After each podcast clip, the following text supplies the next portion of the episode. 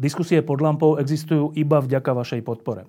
Ak považujete program pod lampou za zmysluplný, pomôže nám už 1 euro za diskusiu. Vopred vám veľmi ďakujeme.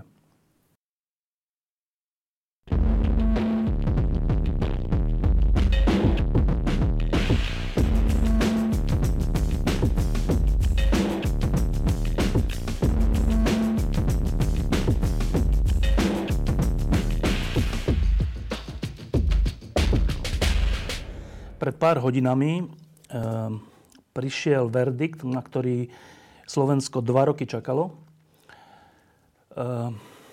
je to v strašne dôležitej kauze, ktorá o mnohom svedčí a e, od ktorej sa odvíja vlastne to, aký sme štát, v akej krajine žijeme.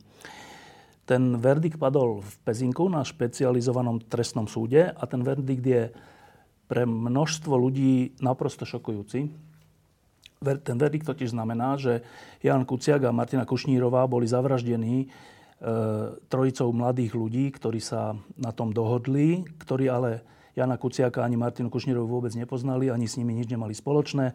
Jan Kuciak o nich nepísal, čiže sú to zjavne iba nájomní vrahovia. Títo boli e, verdiktom súdu odsúdení, že to teda spáchali, ale predpokladaní objednávateľia, teda Marian Kočner a Alena Žužová, boli oslobodení, zrejme pre nedostatok dôkazov. A ten šok vyjadruje asi najlepšie správa, ktorú mi teraz poslal e, jeden z mojich priateľov, ktorý napísal toto.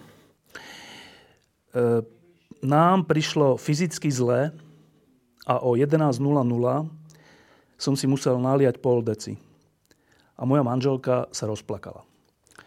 Tak toto sa stalo teraz. A my sme mali túto lampu naplánovanú už dlhšie. Sú tu traja mladí ľudia, ktorí e, študujú a pracujú alebo pracovali na popredných pracoviskách v zahraničí, na, na veľmi renomovaných pracoviskách. A budeme sa rozprávať o tom, kedy by sa vrátili na Slovensko a čo tomu bráni a, a tak, a ako je, aký je rozdiel medzi školstvom a vedou vo svete a u nás a čo sú tie najväčšie problémy, ale kým sa k tomu dostaneme, tak e, nejak sa treba vyjadriť aj k tomu, čo sa stalo. E, ja som sa vyjadril farbou svojho oblečenia a vás troch sa chcem opýtať, že čo tá správa zo súdu z Pezinku vo vás vyvolala? Miro. Prvom rade asi prekvapenie.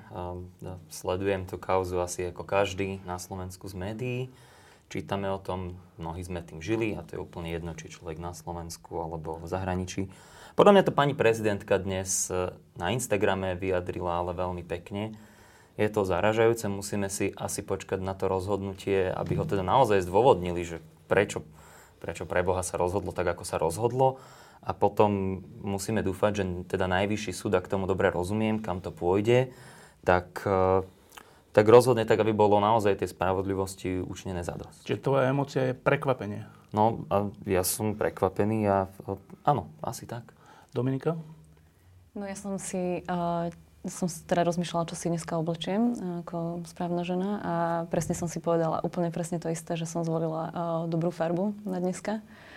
A teda keď som to ja zistila, tak uh, pre mňa to bol taký buchnát do, br- do brucha, že uh, pamätám si úplne presne ten deň uh, ešte v Amerike, uh, kedy som zistila, že sa taká vražda stala. A bol to veľmi podobný pocit. Um, potom si tiež pamätám, keď som sa konečne vrátila na Slovensko a uh, vo februári bola taká malé, také malé zhromaždenie na námeste Slobody, kde som sa prvýkrát mohla zúčastniť niečoho takého a mala som, tiež som o to napísala status na Facebooku, úplne taký pocit, že dobre, že som tu, pretože teraz sa idú meniť veci. No a um, no je, to, je to proste strašne, strašne smutné. No a veľakrát, veľa ľudí sa ma pýtalo, odkedy som sa vrátila, že uh, koľkokrát som to olutovala.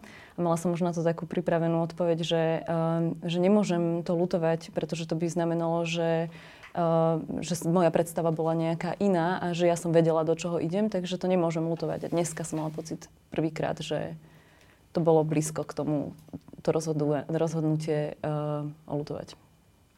Až tak? Hej, bolo to, bolo to silné, hej. Tono? Ja sa cítim asi tak. Uh, ako moji kolegovia. Prirovnal by som to k tomu, ako keď na majstrovstvách sveta dáte ten prvý gól, už to vyzerá, že máte naozaj na, na takmer uh, ste na koni a potom vám ho rozhodcovia neuznajú kvôli nejakému offsideu. Čiže uh, to, že, že stav tej spoločnosti bol schopný vygenerovať až takéto hro, hrozné činy, tak to, to, to bol prvý šok. Ale s tým, že uh, tá vláda nejakým spôsobom sa menila, dosť, dosť fundamentálnym spôsobom, tak som naozaj čakal a dúfal, že to už nemôže zájsť e, do niečoho takého, že budú takíto ľudia uznaní za nevinných. Čiže je to veľký šok, ale zároveň e, to veľký hnev vo mne zbuduje. A keď Dominika povedala, že skoro je na hranici toho, že olutovala to, že sa nedávno z prestížneho miesta v Amerike vrátila na Slovensko, vy dvaja ste stále v zahraničí, na dôležitých univerzitách alebo na dôležitých pôsobiskách. Vo vás to, čo sa týka prípadného návratu na Slovensko, niečo robí, t- tento verdikt? O, tak e, jednoznačne tá motivácia nejak sa vrátiť a pokúsiť sa o, o taký život, aký e, ponúka zahraničie, kde tá miera spravodlivosti a justície je úplne iná ako tu, tak samozrejme, že tá, tú nádej to akože šla, šliape to po tej nádeji. Um, čiže áno, má to, má to nejaký efekt. Miro? Ale ja by som k tomu možno, že áno, na jednej strane. Na druhej strane by som možno k tomu dodal, že aj teraz sme mali vlastne výročie SMP a tí naši predkovia tiež tu boli jednoducho tí nacisti a oni si povedali, no tak musíme čo si urobiť, musíme ich odtiaľ to vykopať. Tak si niekedy doslova mne také odhodlanie, že no poďme naspäť a poďme ich odtiaľ to vykopať jednoducho že tento verdikt dokonca v tebe vyvoláva taký spravodlivý hnev a snahu niečo zmeniť? No jednoznačne. Áno, akože ak, ak, ak ten naozaj, že ak nie, nie, zjavne, zjavne to nie je niečo, čo akože aj tá právnická alebo celá obec nejako očakávala jednoducho um, nemôžeme si nechať ukradnúť ten štát a všetci, že potom odídeme do zahraničia alebo tam zostaneme a posledný nech zhasne svetlo a že necháme to tu tým mafiánom alebo takýmto kriminálnikom ako celá spoločnosť na pospas.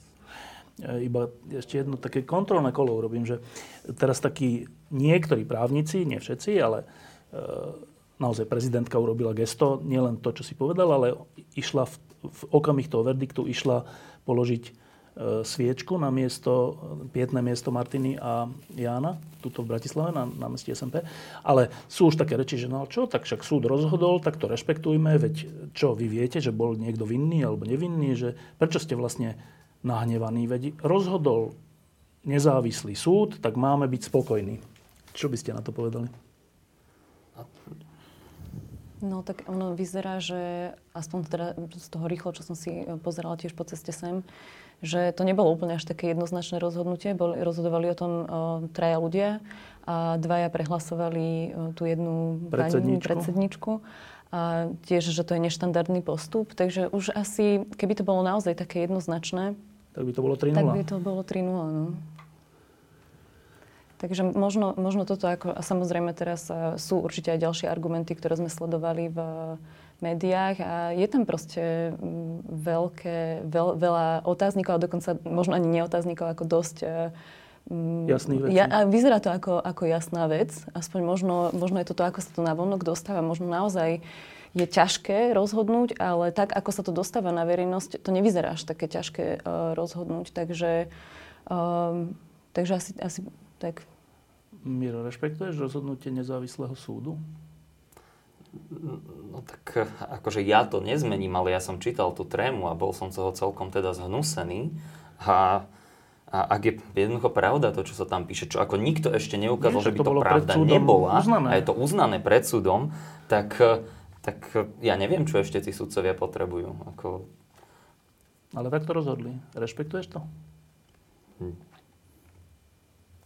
Zostáva mi, moja otázka, či, či mi zostáva v tomto momente niečo iné, s lútosť, by som povedal s lútosťou alebo s rozhorčením a s tým prekvapením to zatiaľ asi rešpektujem, no však uvidíme, čo ten snad ten najvyšší súd. Tono? Uh, priklonil by som sa k takému istému názoru ako Miro. Uh, čo nám iné ostáva, ako rešpektovať to, čo súd rozhodol. Z môjho pohľadu je to, uh, je to rozhodnutie toho súdu um, nie také, ako by som čakal. A takisto, ako mi rozpomenul tú trému, uh, neviem, že čo tam, čo tam je také nejasné. Ale... No, ono je to totiž taká delikátna situácia, že uh, po tej vražde boli plné námestia. Plné námestia ľudí, ktorí chceli žiť v inej krajine, než v akej sme žili. Chceli, nechceli žiť v mafiánskom štáte a, a úplný vrchol bolo, že boli zavraždení dvaja mladí ľudia len preto, že jeden z nich napísal pravdu o všelikom. A, a, a teda sa zaplnili námestia. A teraz padol takýto verdikt a už beží diskusia, že a teraz čo my máme robiť? Máme ísť znova na námestia? A čo tam máme vlastne hovoriť na tom námestí? Išli by ste na námestia? A áno, čo by tam, o čom by mali byť tie námestia teraz? No o tom pocite nespravodlivosti. A ja by som išla. Určite. Miro? S rúškom, ale išiel by som. Tono? Takisto. Dobre, tak e, toľko k tomu dnešnému verdiktu. On, on samozrejme nie je konečný, teraz bude odvolanie, tým pádom sa do, dostane na najvyšší súd, na ktorom už nejaké zmeny k lepšiemu prebehli za odvolieb, všelijaké, personálne aj všelijaké ďalšie. Akcia Búrka a všeličo ukázalo všeličo a tí sudcovia viacerí sú mimo súdov, čo je fajn. Tak uvidíme, ako to, ako to dopadne, ako rýchlo to bude a čo bude ten naozaj konečný verdikt. Dobre, a teraz k tej našej téme, ktorá s tým vlastne v skutočnosti súvisí. Uh, vy všetci traja ste v nejakej chvíli svojho života odišli zo Slovenska s tým, že sa idete ďalej vzdelávať, alebo že idete ďalej v tej svojej oblasti pracovať, zdokonaliť sa, nájsť nové vedomosti. Tak najprv kratučka, kratučké také predstavenie, že kedy to bolo a kam ste šli. Miro. Ja som odišiel po strednej škole, odišiel som študovať to na... To v ktorom roku asi uh-huh. tak? To bolo v roku 2000, 2015. Ano. 2015-2019 som študoval na Imperial College v Londýne, vlastne ako je teraz to no, biomedicínske inžinierstvo, taký integrovaný magisterský kurz, Británii magister trvá 4 roky.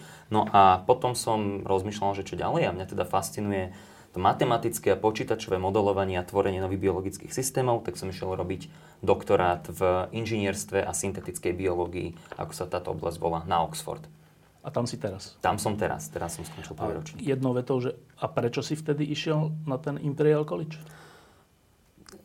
Poprvé nemal som pocit, že na Slovensku môžem robiť to biomedicínske inžinierstvo, ani som to nejak nevedel. A po druhé, e, všet, všetky také tie referencie alebo všetko smerovalo k tomu, že najlepšie možné vzdelanie, ktoré môžem dostať, je na univerzite, ako je Imperial. Čiže ty si už vtedy, 18-ročný alebo koľko, e, vedel, že ak sa chceš niečo poriadne v tej svojej oblasti naučiť, tak na Slovensku to nie je možné. Ja som mal veľké šťastie, že som mal možnosť trošku cestovať po svete na takých tých predmetových olimpiádach, konkrétne nástromickej a fyzikálnej. A tam som stretával tých oveľa šikovnejších ľudí ako ja, ako to tam vyhrávali. A keď som sa ich pýtal, a kam vy idete študovať a čo idete robiť, tak všetci hovorili, že Harvard, Oxford, Imperial, Cambridge a podobne. Tak som si povedal, tak skúsim sa aj ja tam prihlásiť. Možno asi je to fajn, keď tí najlepší, ktorých som vtedy považoval za najlepších, tam idú. Keď to teraz počúvajú pedagógovia tu na prírodovedeckej fakulte, čo si tak myslia? No, ja len chcem povedať, že ja im sa strašne veľa vďačím, lebo nás vychovávali k týmto olimpiádám presne tí pedagógovia a myslím, že tu máme fantastických ľudí. Profesor Tomáš Ríšo Kolár, ktorého si tu mal dva týždne dozadu, myslím. Tak ako úplne naozaj, akože tá kvalita tu je, len možno, možno ten systém tu nie je vždy úplne. Ako, Dobre, k tomu sa dostaneme. Dominika?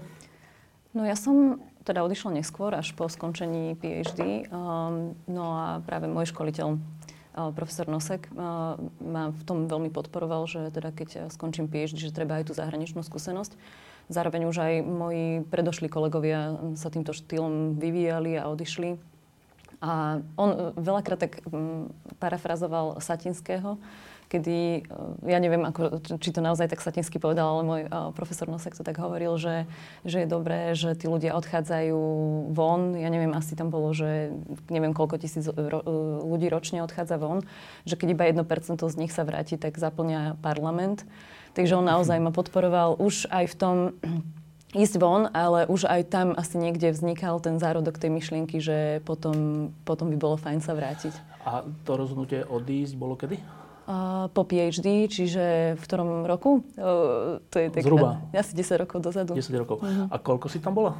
Uh, no, bola som vonku 9 rokov a na Mayo Clinic na Floride som bola posledné 4. A iba krátko, že tie, tie hlavné pôsobiska boli teda Mayo Clinic, to je, to je čo? Uh, to je taká jedna z najlepších uh, nemocníc uh, na svete. V zmysle? V zmysle starostlivosti o pacienta. Oni práve tým, že vybudovali veľmi silnú klinickú základňu s pacientami, tak začali venovať dosť peniaze aj do výskumu, ktorý bezprostredne súvisí s tým, aby tým pacientom dokázali lepšie pomôcť. Takže tam veľmi silné prepojenie výskumu a kliniky. A ten výskum je súčasťou tej, tej kliniky? Mm, áno. A roky predtým?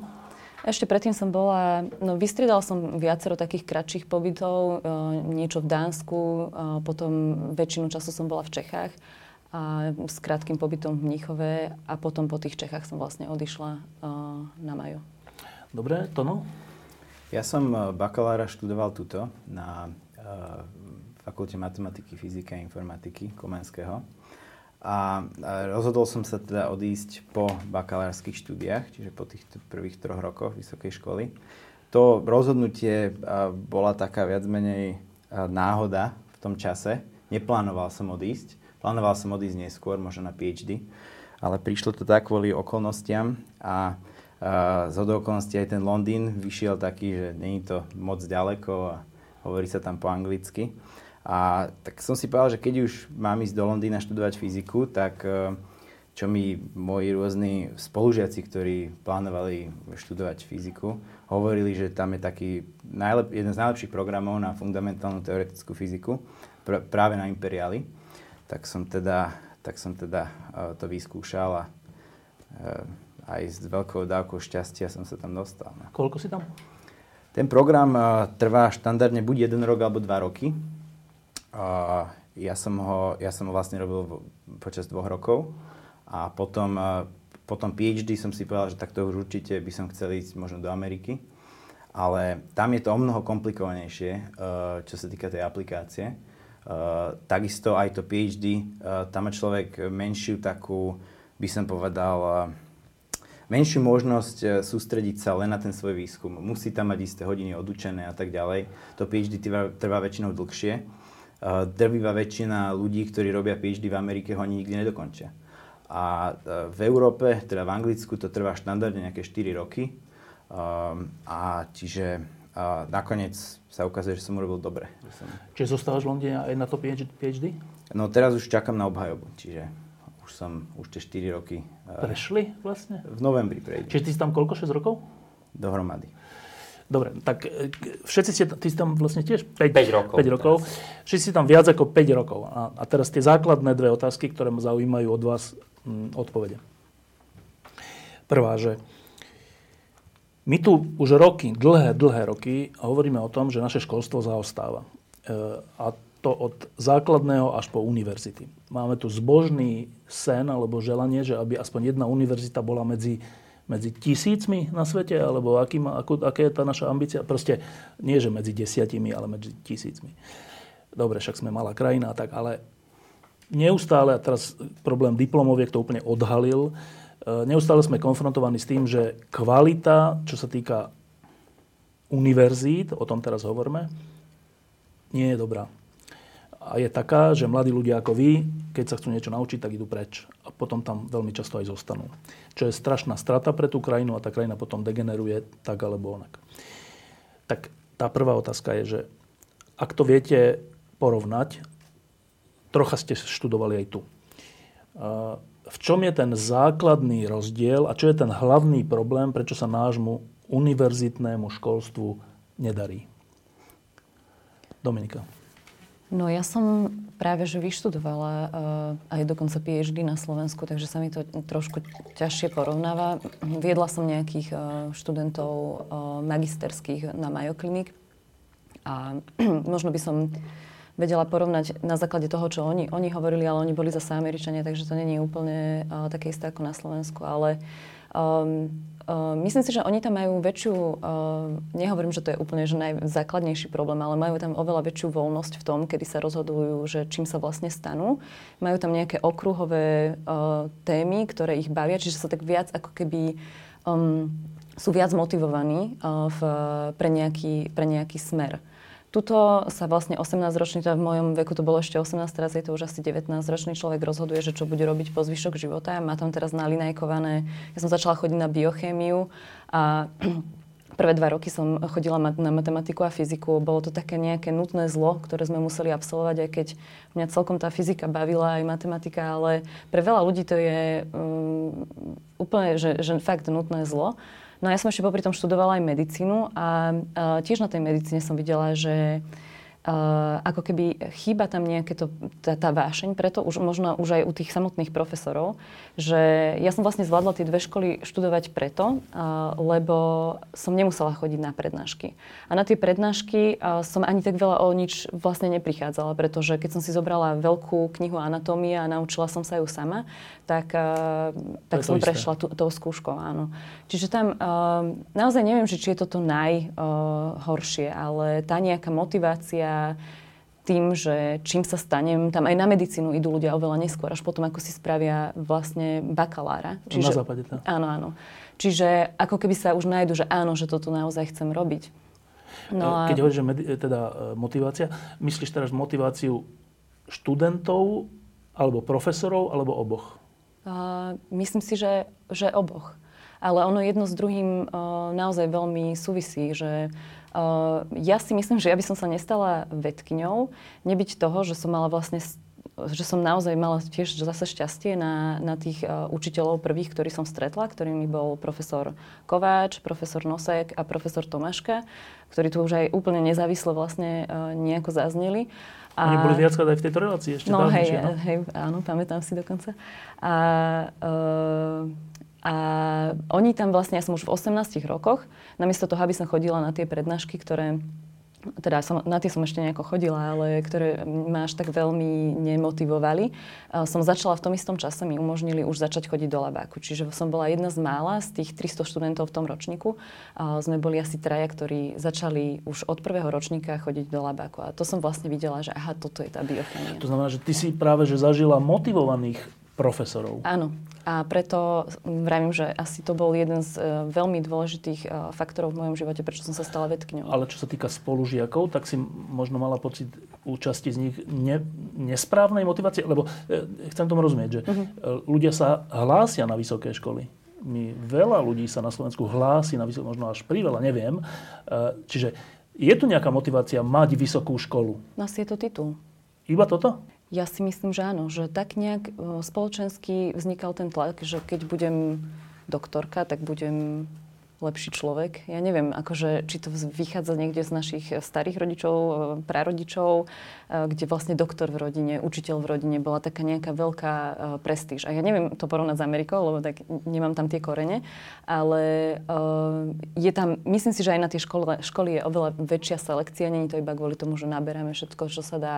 Ľudia majú problém sa dostať na tú školu a to robí aj to, že takým výnimočnejším, že už keď som sa sem dostala, tak proste makám a Uh, robím to preto, že to naozaj chcem robiť. Navyše, akože, dobre, to je už zase iná téma, uh, platia za tú školu.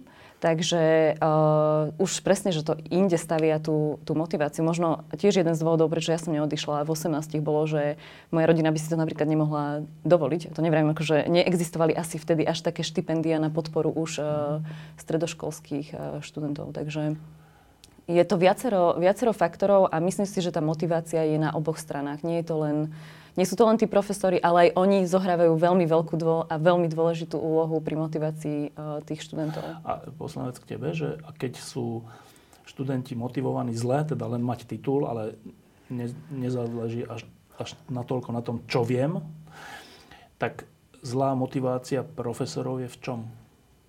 No, oni majú e, tiež motiváciu mať vyšší titul a to musia splniť určité, musia napísať skripta, musia odučiť nejaké kurzy, musia odškoliť neviem koľko PhD študentov a preto sa im aj nevenujú, lebo oni možno je to iba taký ček do, do ich uh, listu, aby, aby postupili vyššie, aby mali lepší plat, možno čo zase je druhá vec, lebo si ho aj uh, mnohí z nich uh, ako zaslúžia, že tie platy sú naozaj uh, poddimenzované. Čiže je to taký, akože naozaj, že problém na niekoľkých uh, úrovniach. Ale z toho, čo je ešte úplne zaujímavé, že to, to by hovorilo, že my tu na Slovensku sme tak nastavení, a to ako mladí ľudia, teda študenti, tak profesori, že postupovať, alebo mať tituly, alebo proste mať funkcie, bez ohľadu na to, čo to obnáša, bez ohľadu na ten obsah. To, troška tak? No, ja to tak cítim. Ale zase nehovoríme o všetkých, ale uh, myslím si, že áno, že je to, je to veľká taká motivácia v tom. Miro. Môžem? Dominika podľa mňa úplne fantasticky obsala ako po tých príkladov a ja by som ešte zareagoval na to, čo povedala k tým titulom a profesorom. To je podľa mňa obrovský problém. A dám také tri krátučké príklady. Prvý príklad. Môj, ja mám dvoch šéfov, dvoch supervízorov. Prvý, ten starý profesor, je už 14 rokov profesorom na Oxforde, má 42. Druhý profesor dostal teraz profesoru minulý týždeň, má 27. Rok po skončení PhD na Oxforde dostal profesuru, nepísal žiadne učebnice, žiadne skripta a ja som jeho prvý študent, ktorému akože, akože šéfuje. A všetci povedali, on je taký dobrý, že mňa nezaujíma, aké hlúposti on píše, tu máš profesuru, tu máš peniaze a choď robiť. A má 27.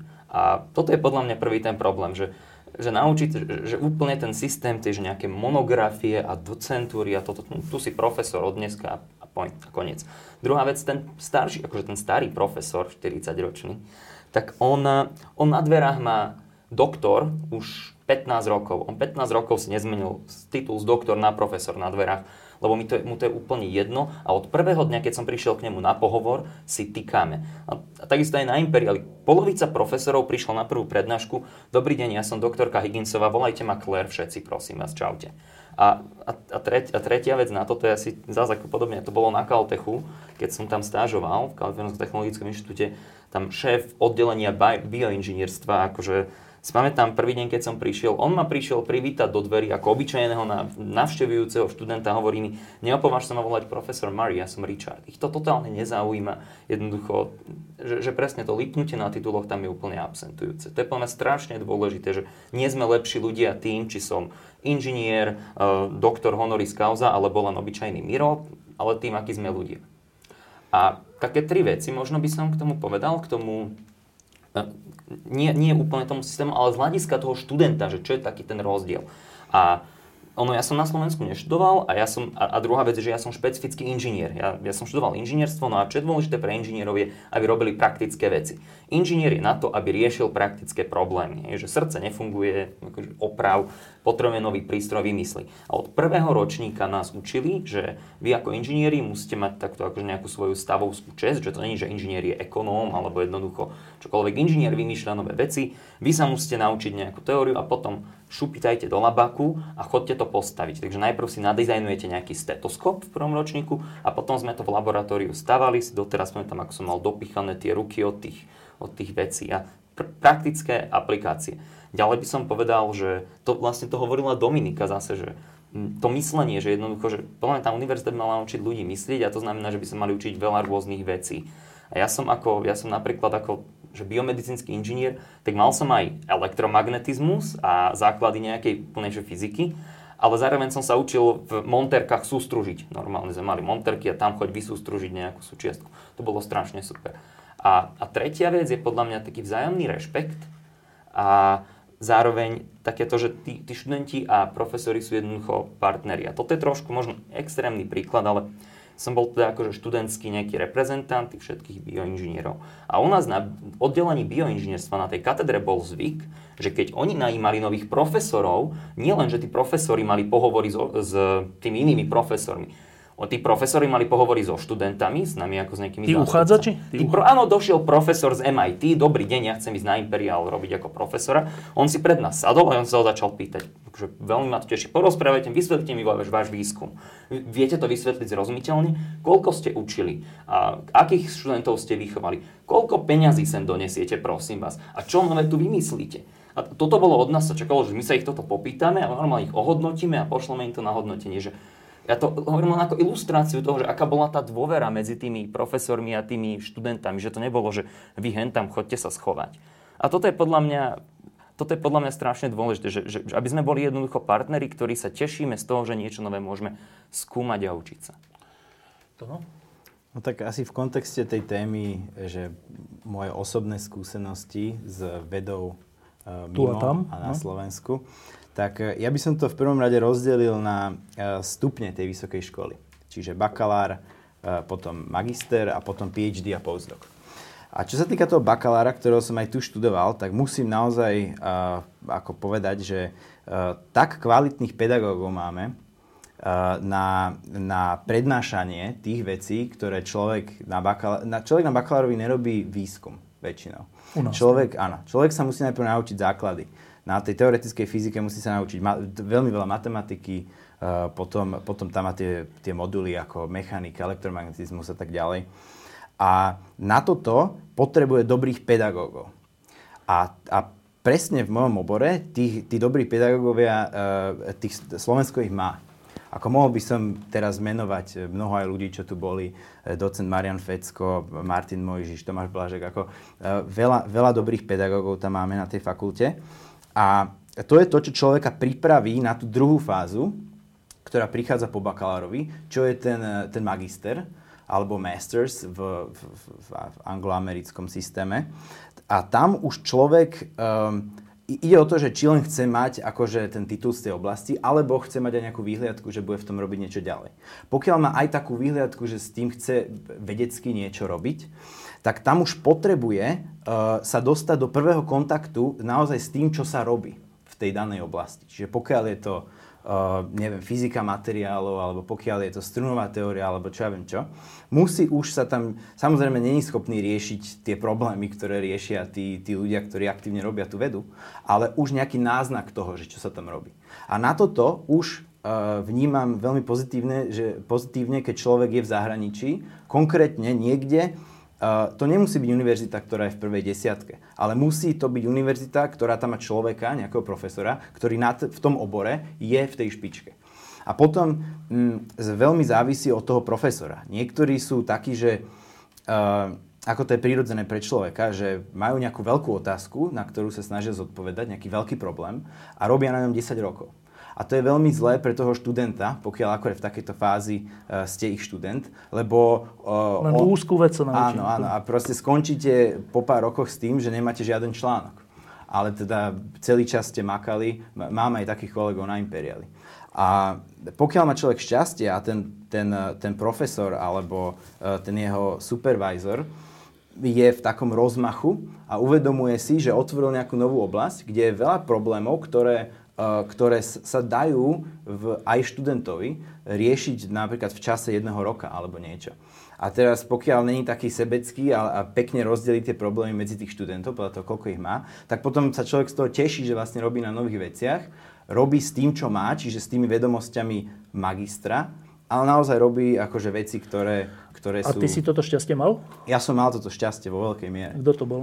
Uh, môj supervisor sa volá Amihaj Hanani a on je v, ja robím struny, strunovú teóriu a v tejto oblasti on je, on je považovaný za, za, za špičku. A je taký, že veľmi priateľský, ako už aj tu bolo spomenuté, že žiadne také, že si vykáme, alebo že titul, jak je to tu mnohokrát, ale také, že pozve ma na večeru k nemu a, a, a hoci kedy v nedelu sa stretneme, ideme sa poprechádzať a, a rozprávame sa o tých problémoch a tak ďalej. E, ešte je také meno, že Roger Penrose, ktorý tiež je tam u vás? E, Roger Penrose je na Oxforde, je Miro. A na Oxforde. Na matematickom inštitúte. A nejak súvisí s tým, čo ty študuješ, alebo čo robíte? Tak uh, všetko so všetkým súvisí. Ale nie priamo, hej? Ne, neučil tam alebo niečo Stephen také. Hawking, ktorý, ktorý teda nás, nás opustil nedávno, uh, založil svoje PhD a potom, potom eh, hotov, svoju vedeckú kariéru založil na, ide, na ideách Rogera Penrosea. A to sú také idei, že keď nejaká hviezda ako Slnko uh, uh, už vypáli ten svoj benzín, alebo jak to mám povedať? Palivo? Palivo, tak uh, zrazu začne gravitačne sa zmršťovať. Už tam není, uh, není nič, to, čo tam bolo predtým. Čo, čo bráni gravitácii, no? Áno. A stane sa z nej možno, že niečo ako čierna diera. A, a Hawking tieto idei použil a aplikoval ich na celý vesmír. Hej? A prišiel s tou ideou, že Big Bang a, a, a, a takéto veci. No a Roger Penrose bol v tej, v tej komisii, uh, ktorá udelila Hawkingovi PhD ale nebol predseda tej komisie, ak sa správne pamätám. Predseda bol uh, Chris Hull, ktorý učí diferenciálnu geometriu. Obrovská vedecká kapacita. Uh, učí diferenciálnu geometriu uh, na Imperiali. A teraz, aby som nezabudol, tak na porovnanie toho, že, že naozaj, čo sa týka tých pedagógov a toho, čo človek sa potrebuje naučiť za, v priebehu bakalára, že naozaj sme, by som povedal, svetová špička, až tak, Uh, tak uh, ke, ja som absolvoval diferenciálnu geometriu a taký predmet, že Liové grupy pre fyzikov, čo, sú, čo je taká matematická disciplína, ktorá skúma symetrie, ktoré sú pre fundamentálnu teoretickú fyziku absolútna alfa omega. Tak absolvoval som to aj u docenta Fecka, tuto, a potom som to absolvoval u toho Chrisa, Chris Hull na Imperiali. U šéfa tej a, komisie? U, šéfa, šéfa Hawkingovej komisie, mm. áno. A ja som z druhej prednášky odišiel, že to sa nedá počúvať, lebo on síce je vynikajúci vedec, ale, ale, ale není dobrý pedagóg. Uh-huh. A, a človek potrebuje na to, aby sa tie veci naučil, najprv pochopil. pedagóga no. a potom, keď chce už robiť ten výskum, tak, tak potrebuje niekoho, kto si na neho nájde čas, čiže nejaká ľudská vlastnosť, nejaké proste ľudské vlastnosti, lebo niektorí sú takí, že sa, sa bránia kontaktu, ale potrebuje, aby ten človek bol svetový vedec. Čiže, e, čiže aby som to nejak zrekapituloval, mm, keby som mohol vrátiť čas, tak by som znova išiel robiť bakalára tuto. Uh, lebo ja som prišiel na tie prednášky tam a ja som vedel už to, čo sa tam, čo, čo sa, čo sa tam prednášalo poslednú prednášku na konci semestra. Čiže ja som sa tam nudil na niektorých prednáškach. Uh, čiže toto hovorím na to, aby som kvitoval to, že naozaj... Áno, ale to je akože výnimka matfizu Bratislavského, že to je naozaj kvalitná uh, fakulta mm-hmm. ktorá nemá veľa obdôb na Slovensku. No, ale iba k tomu Penroseovi, Roger Penrose, ten dotyčný, uh, sedel na tejto stoličke nedávno. A tu sedel Martin Mojžiš a robili takú špeciálnu podlampou, keď bol na Slovensku v súvislosti, neviem, či s cenou ESETu, alebo s čím bol ano. v súvislosti Roger Penrose na Slovensku. Dobre. No, uh, Boli aj iní nositeľ Nobelovej ceny. Ešte ale... aj budú. Uh, čiže Identifikovali sme niekoľko vecí. Jedna vec je motivácia profesorov a motivácia študentov. Chybná na Slovensku. Teda mať titul alebo mať postavenie, mať väčší plat. Všetko je to v poriadku, ale nesmie to byť to hlavné. A u nás je to ako keby to hlavné. Druhé, čo sme identifikovali od teba, Miro, je, že nejaké spojenie s nejakou praxou alebo s nejakou, že, že, že teba ako študenta berú ako partnera a dokonca aj pracovne, že, že ti dajú nejakú úlohu alebo že si súčasťou nejakého týmu, mm-hmm. niečo také. Áno. Um, áno, áno, jednoducho tam od začiatku, ja som tiež od prvého ročníka ako Dominika začal robiť výskum a tá profesorka, ona mi povedala, Takže tu je zaujímavý problém. Po Vianociach prosím ťa, prídi, prečítaj si túto 4-5 článkov a pred mojich PhD študentov spravíš prednášku ako prvák na, na bakalárovi. A ja som to vôbec nevedel, tak som sa to musel od nuly naučiť.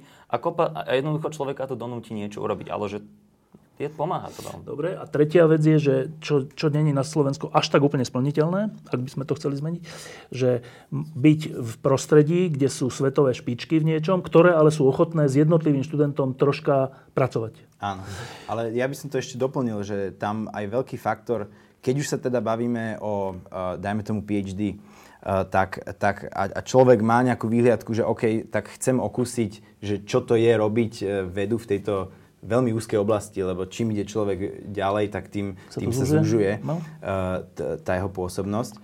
Tak je veľmi dôležitá vec pre vedca minimálne teoretika, teda budem hovoriť iba o, o, to, o, o tom, čo sa ma týka, uh, je, aby, aby, mal, aby tam bola nejaká fluktuácia ďalších dobrých ľudí, ktorí pôsobia v iných Všeli krajinách a tak ďalej. Aby tam chodili, dajme tomu, dávať semináre, aby tam bol taký ten networking, e, povedané moderne.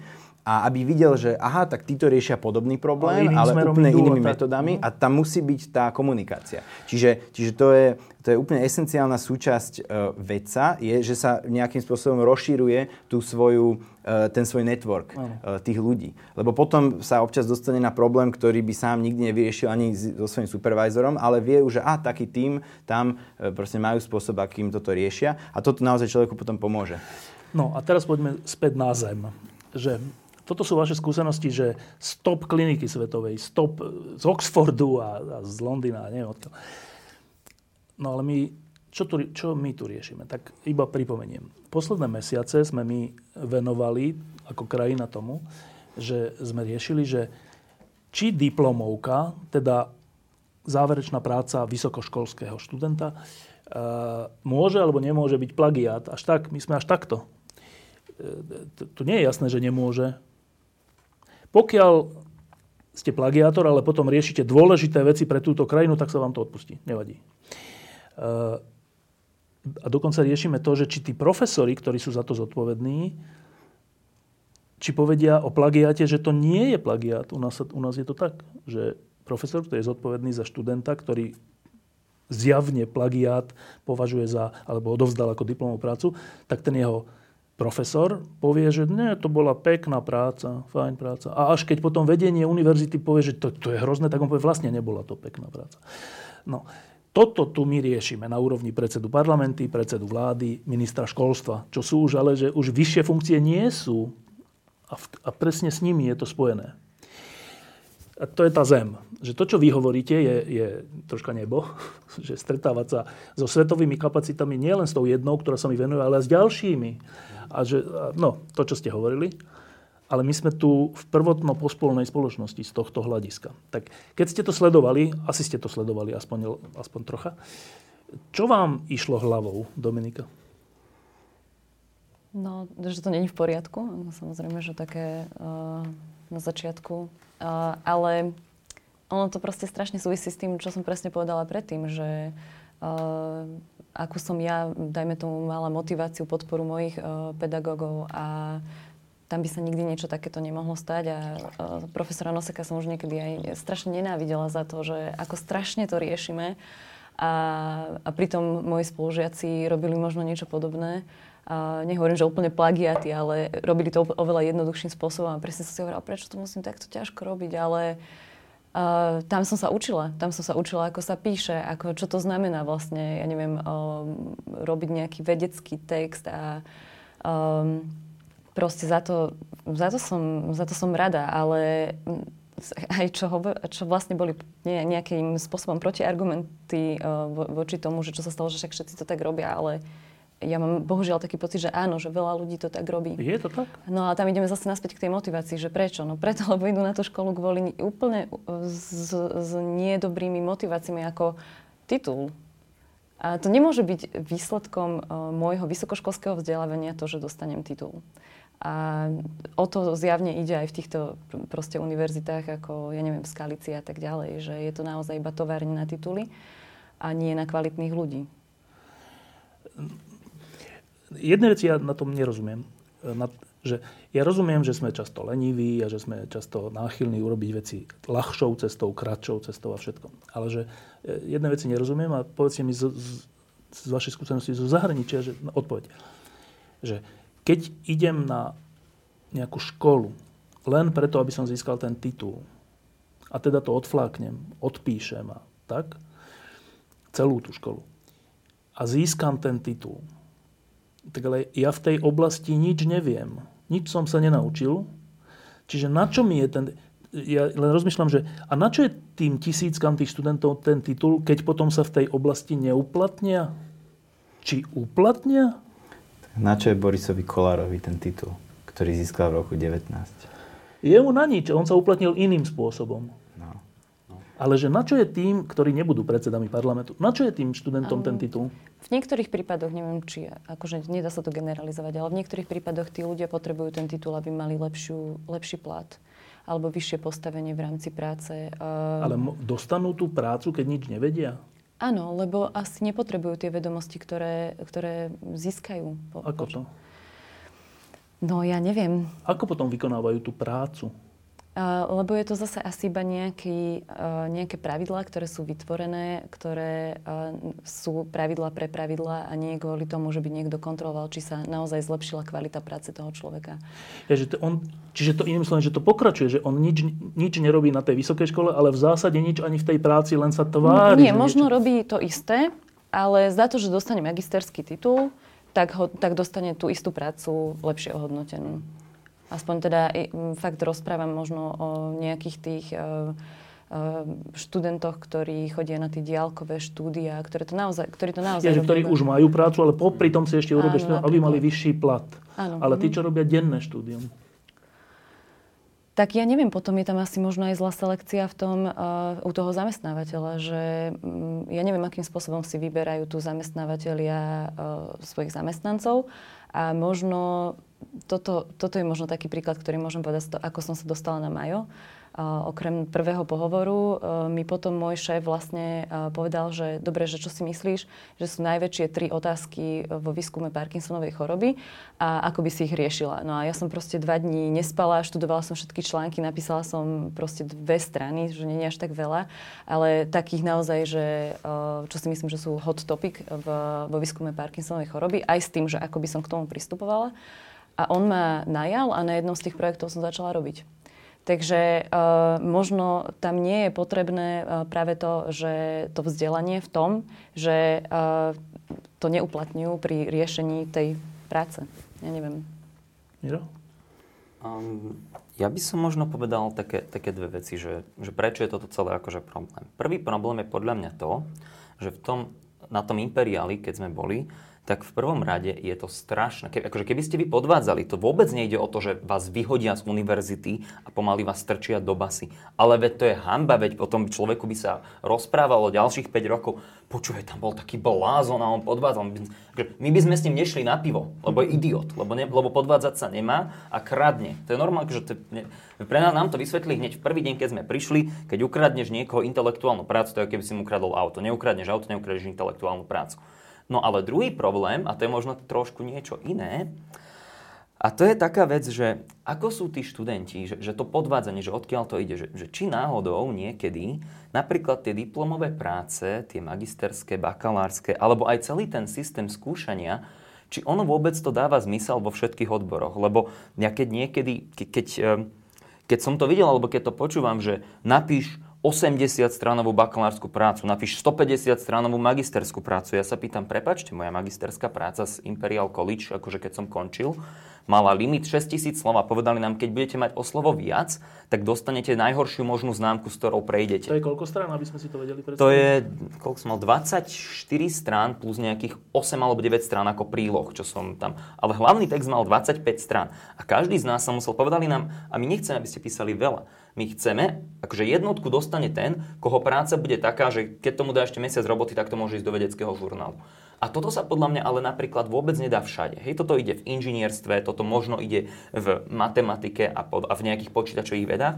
A potom ale ja sa pýtam, či napríklad právnici a podobne nutne potrebujú aj túto písať tie dlhé práce. Či naozaj učíme tých v dnešnej dobe, tých, e, tých študentov a či ich skúšame tie veci, ktoré naozaj vedia, napríklad tých, tých medikov, že, že učíme ich to, čo treba, že učíme ich nás pamäť sa naučiť anatómiu, alebo, alebo ich učíme, že vieš, ono za 15 rokov tá medicína bude úplne iná ako to, čo je teraz. Objavíme 50 nových hormónov, 30 nových malých molekúl a 40 nových biomechanických zákonov. Budeš schopný ísť, otvoriť článok, zanalizovať si ho, pozrieť si štatistiku, či akože tí ľudia tam, akože, či to dáva zmysel ten výsledok v rámci nejakej štatistickej chyby a použiť to, alebo nie možno, že ten systém, ich, no, no ja to poviem, že možno keby ja som sa mal naučiť e, naspamäť 200 strán na nejakú skúšku a na druhý deň ďalších 200 strán a viem, že ešte to, o tom rozhoduje profesor, ktorý nejako sa vyspí, akože on má ústne skúša, ak to sa mu páči, ten ho pustí, tak tiež by možno ten človek akože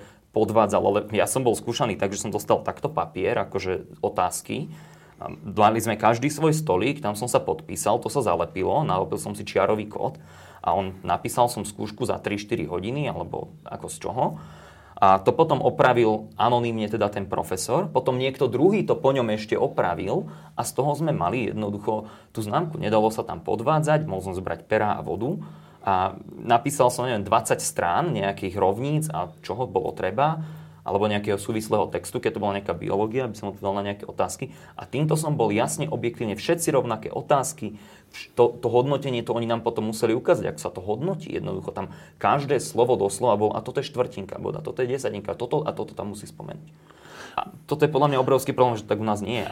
Prečo Dobre, nie? čiže t- z toho, čo si povedal, sú dve veci. Jedna je, že, že to, čo sa u nás vyžaduje, sú vlastne často formality, že musí to mať 150 strán, je jedno akých, namiesto toho, že 20 perfektných strán, je lepšie mať 150 strán blbostí a prejdeš. A oni to ani nečítajú, podľa mňa, však akože keď dostanem 10 ľudí, prečítať od každého 150 strán, to je 1500 strán, to je... To sa nedá, to sa ani, nedá prečítať. ani prečítať. To je jedna vec. Druhá vec je, že, a tá je taká hĺbšia, kultúrna, že, že ty hovoríš, že keby niekto od vás podvádzal, tak vy by ste s ním nešli na pivo. To sa mi zdá až príliš teda. Ale hovoríš to, dobre. To z čoho plinie?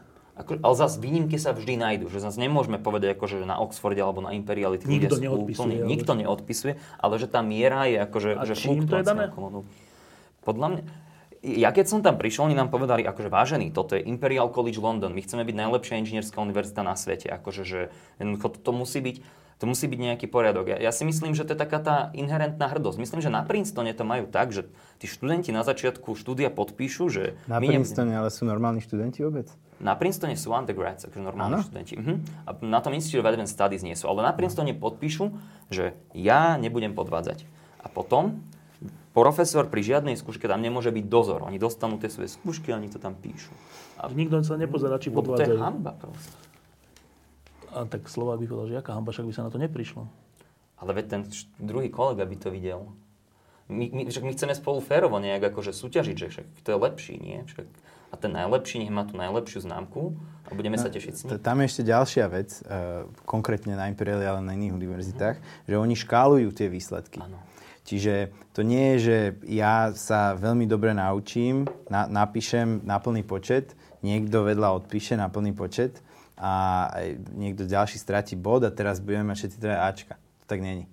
Uh, uh, ešte by som predtým, ako poviem k tomu hodnoteniu, tak by som povedal, že je tam veľký rozdiel uh, medzi takou ruskou školou učenia, napríklad matematiky, fyziky, že vlastne na konci bakalára človek veľ, síce veľmi dopodrobná, ale vie maximálne atom vodíka spočítať, že jak, tam, jak, jak to tam funguje.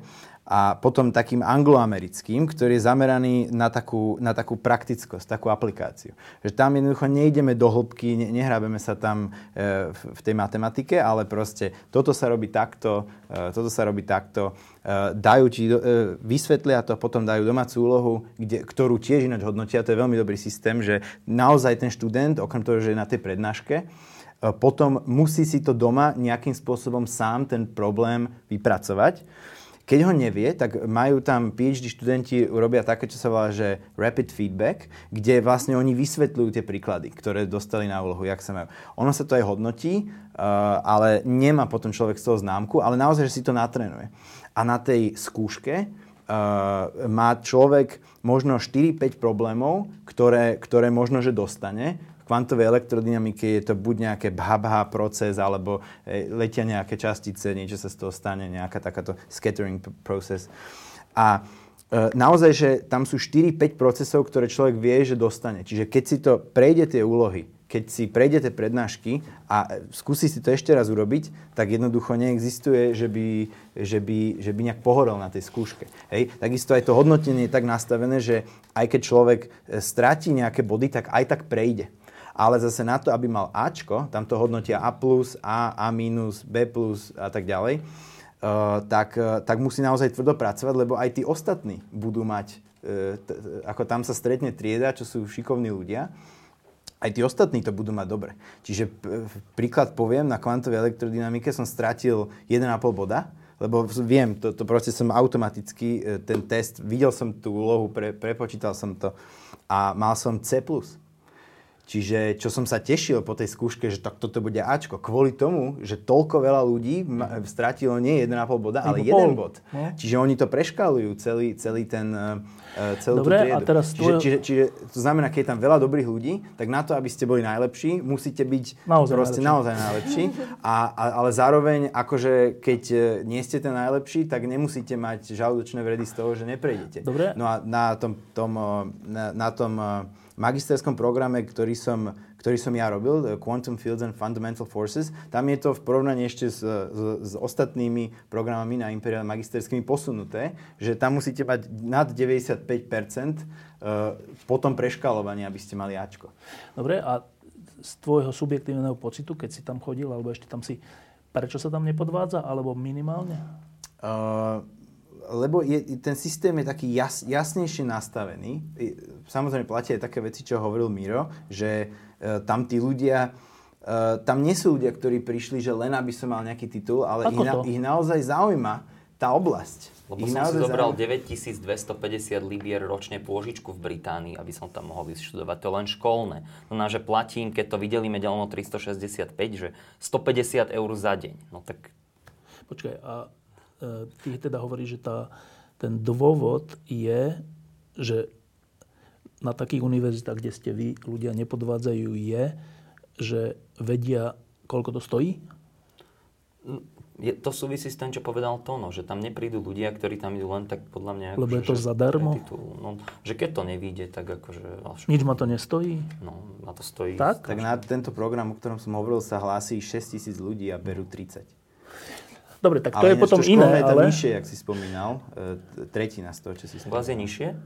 Dobre, ale počkaj, to je, to je, ale to je výhoda svetovo uznávanej univerzity, že tam ide strašne veľa prihlášok a môžu si vybrať 30 z tisíc. Ale to asi není, alebo je, neviem, aplikovateľné na naše pomery, kde školy chcú čo najviac získať tých žiakov, asi pretože majú na žiaka nejaké peniaze, každá škola. A, a tým pádom si až tak nemôžu vyberať. By asi teraz, keby tu sedeli profesori, by asi toto povedali. Na to by ste čo povedali? No asi to tak je, keď nie, nie sú príjimačky, tak eh, keď sa na, nejakú, keď sa na vysokú školu dostanem bez akého, akýchkoľvek, uh, akejkoľvek snahy, No. lebo ma tam zoberú, lebo sa prihlásim, No. tak uh, asi to tak je. Že, mne- A čo že teda majú robiť tí profesori? No, asi tie školy musia zmeniť takýto prístup, aby sa... Potom akože, možno teraz sa dostávame k tomu, že pochopíme tých profesorov, prečo nie sú motivovaní, lebo uh, učia ľudí, ktorí... ktorí Tiež nie sú motivovaní. Áno. Takže no ja, som, ja si myslím, že potom možno práve tí naozaj dobrí profesori, u ktorých sme my asi mali e, šancu sa vyskytnúť, e, tí si možno vyberajú. Iba tých jednotlivých študentov, ale No, tých ostatných to nevadí. As, no, akože neviem, či to nevadí, ale logicky, a ja, si- ja si vyberám študenta, s, s ktorým viem, že sa mi bude dobre pracovať, že bude motivovaný a že keď niekedy ja budem strácať motiváciu, tak on ma nakopne. Keď on nebude motivovaný, ja ho nakopnem. No dobre, ale to znamená, z toho by troška vyplýva, že riešenie je, aby bolo menej vysokoškolských študentov na Slovensku. No, alebo menej vysokých škôl. Je to pravda? Podľa mňa áno. Určite. Nejaká, dá sa, možno, Alebo možno po určitú úroveň. Proste keď chceme mať veľa bakalárov, a môžu byť aj nejaké regionálne školy, ktoré budú dávať bakalársky titul, ktorý je nadstavba nad strednú školu. Tí ľudia to chcú robiť. Možno, možno kvôli tomu titulu, ja neviem, ale možno sa aj naozaj vzdielať trochu vyššie, ale nechcú nechcú byť magistri. Koľko, strašne veľa ľudí na Slovensku si robí PhD iba kvôli tomu, že chcú PhD. Oni nerozmýšľajú nad tým, že oni budú vedcami. Na čo im to je? Ja neviem, lebo ich budú oslovať doktora. Zase sa už točíme vlastne k tom istom uh, kruhu, ale možno práve po nejakú, uh, po nejakú úroveň Uh, môžu byť aj regio- regionálne školy. Možno je to dôležité pre ekonomiku, čomu ja nerozumiem, alebo pre zamestnanosť v tých regiónoch. Uh, neviem, ale po určitú úroveň. Ale od určitej úrovne by to malo byť oveľa viac selektívne. E, Iba, aby som tomu rozumel, tak e, zatiaľ z toho mám pocit, že u nás na Slovensku veľa študentov sa hlási na vysoké školy, buď z hľadiska prestíže, titulu, rodičia to chcú, hoci čo. E, A ten počet je taký veľký, neviem, či to je polovica, ale je to veľmi veľký počet, že to strašne znižuje kvalitu vysokej školy potom, keď sú tam takíto študenti, lebo to demotivuje potom aj profesorov a tak. Tak mne by z toho vyplývalo, že my máme taký cieľ, že čo najviac vysokoškolsky vzdelaných ľudí. Tak mne by z tohto vyplývalo, čo hovoríte, že to je zlý cieľ. No podľa mňa určite áno. Je to zlý cieľ? Podľa mňa určite. Prečo? A, že neviem, že to nie, ako povedali vlastne tu kolegovia, to nie je chyba profesorov, podľa mňa, ani tých študentov, to je chyba toho celého systému. A systém založený na tom, že mať čo najviac vysokoškolských študentov je zlý?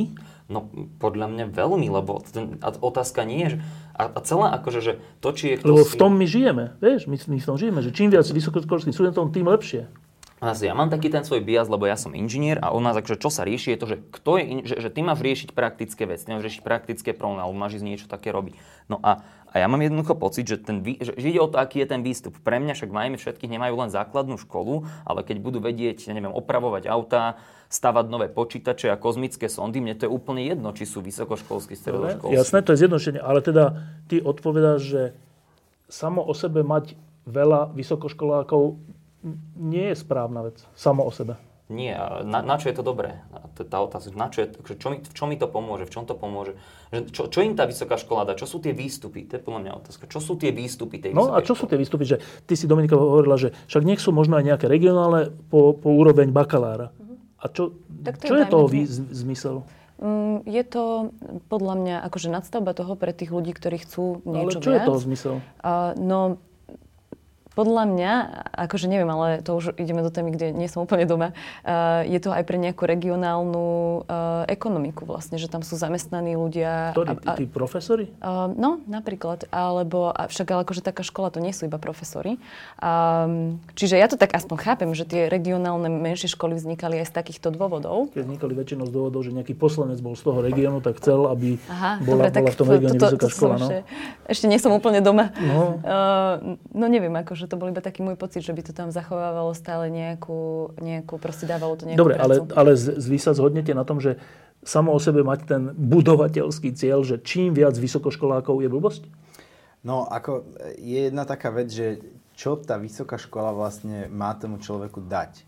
Aj keď e, pôjde robiť niečo iné, uh, ako, Ako ten obor, Ako, no. ten obor, ktorý vyštudoval, tak tá vysoká škola by mala dať tomu človeku e, nejaký spôsob Uvažovania. myslenia. No. E, ma- mala, by, mala by v ňom prehlbiť to, že vie si pozrieť sa na nejaké informácie alebo na nejaké zdroje, vytiahnuť tie informácie, ktoré potrebuje, e, vedieť nejak lepšie ohodnotiť, ktoré informácie sú pravdivé, ktoré No. nie a potom s nimi nejak pracovať. Čiže nejaké, zhrňme to pod, e, pod, e, pod názov, že nejaké kritické myslenie. No. No. A, to, a v tomto ohľade by bolo dobré mať veľa vysokoškolsky vzdelaných ľudí. Ak by to lebo potom možno že, možno, že by tie volebné preferencie vyzerali aj inak. Lenže dávajú to naše vysoké školy? No, um, asi ako ktoré a podľa toho, ako sa človek k tomu postaví. Čiže uh, veľa z nich, bohužiaľ, a dosť veľa ľudí, uh, asi, no tak do nejakej miery to dávajú. Ale otázka je, že či do dostatočnej miery. Dávajú? Ty, ja som na slovenskej vysokej škole neštudoval, Dávajú? ten ťažko posúdiť.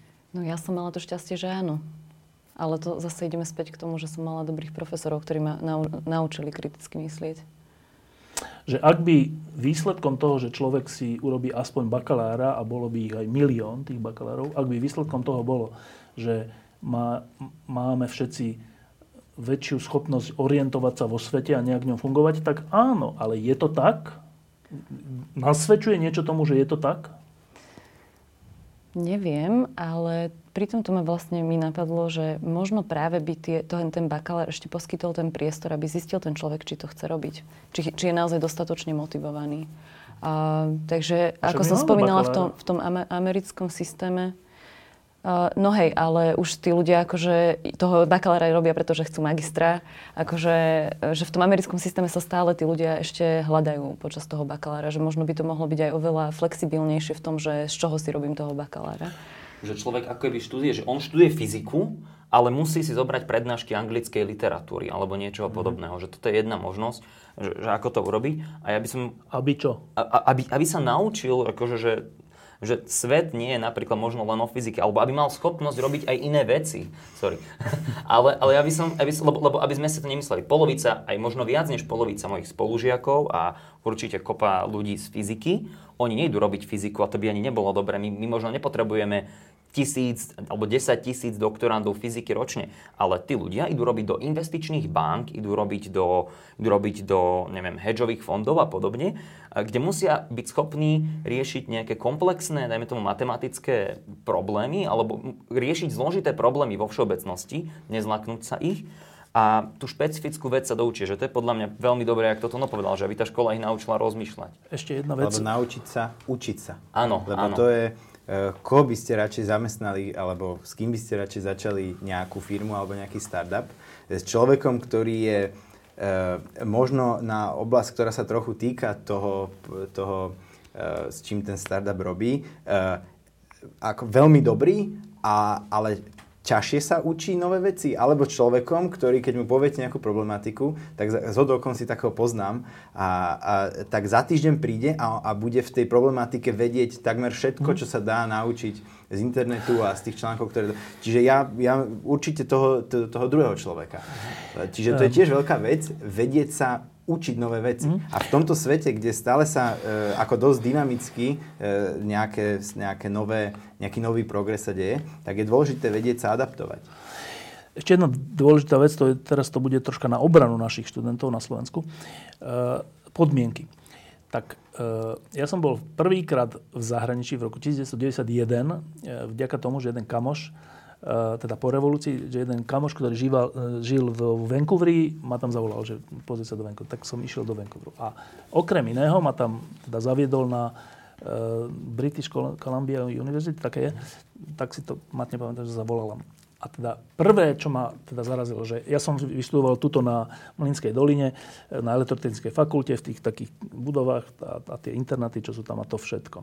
A teraz tam som prišiel do British Columbia University. A teraz ten areál mňa úplne šokoval, že ja som mal pocit, že som v nejakej rezervácii alebo, ne, alebo v nejakej záhrade alebo niečo a to bola, že škola. Že, potom sme išli, že jedáleň, kde sa býva, prednáškové priestory a mne sa to zdalo, že to je, že, že u nás nebol taký hotel, žiaden na Slovensku, jak tam to vyzeralo.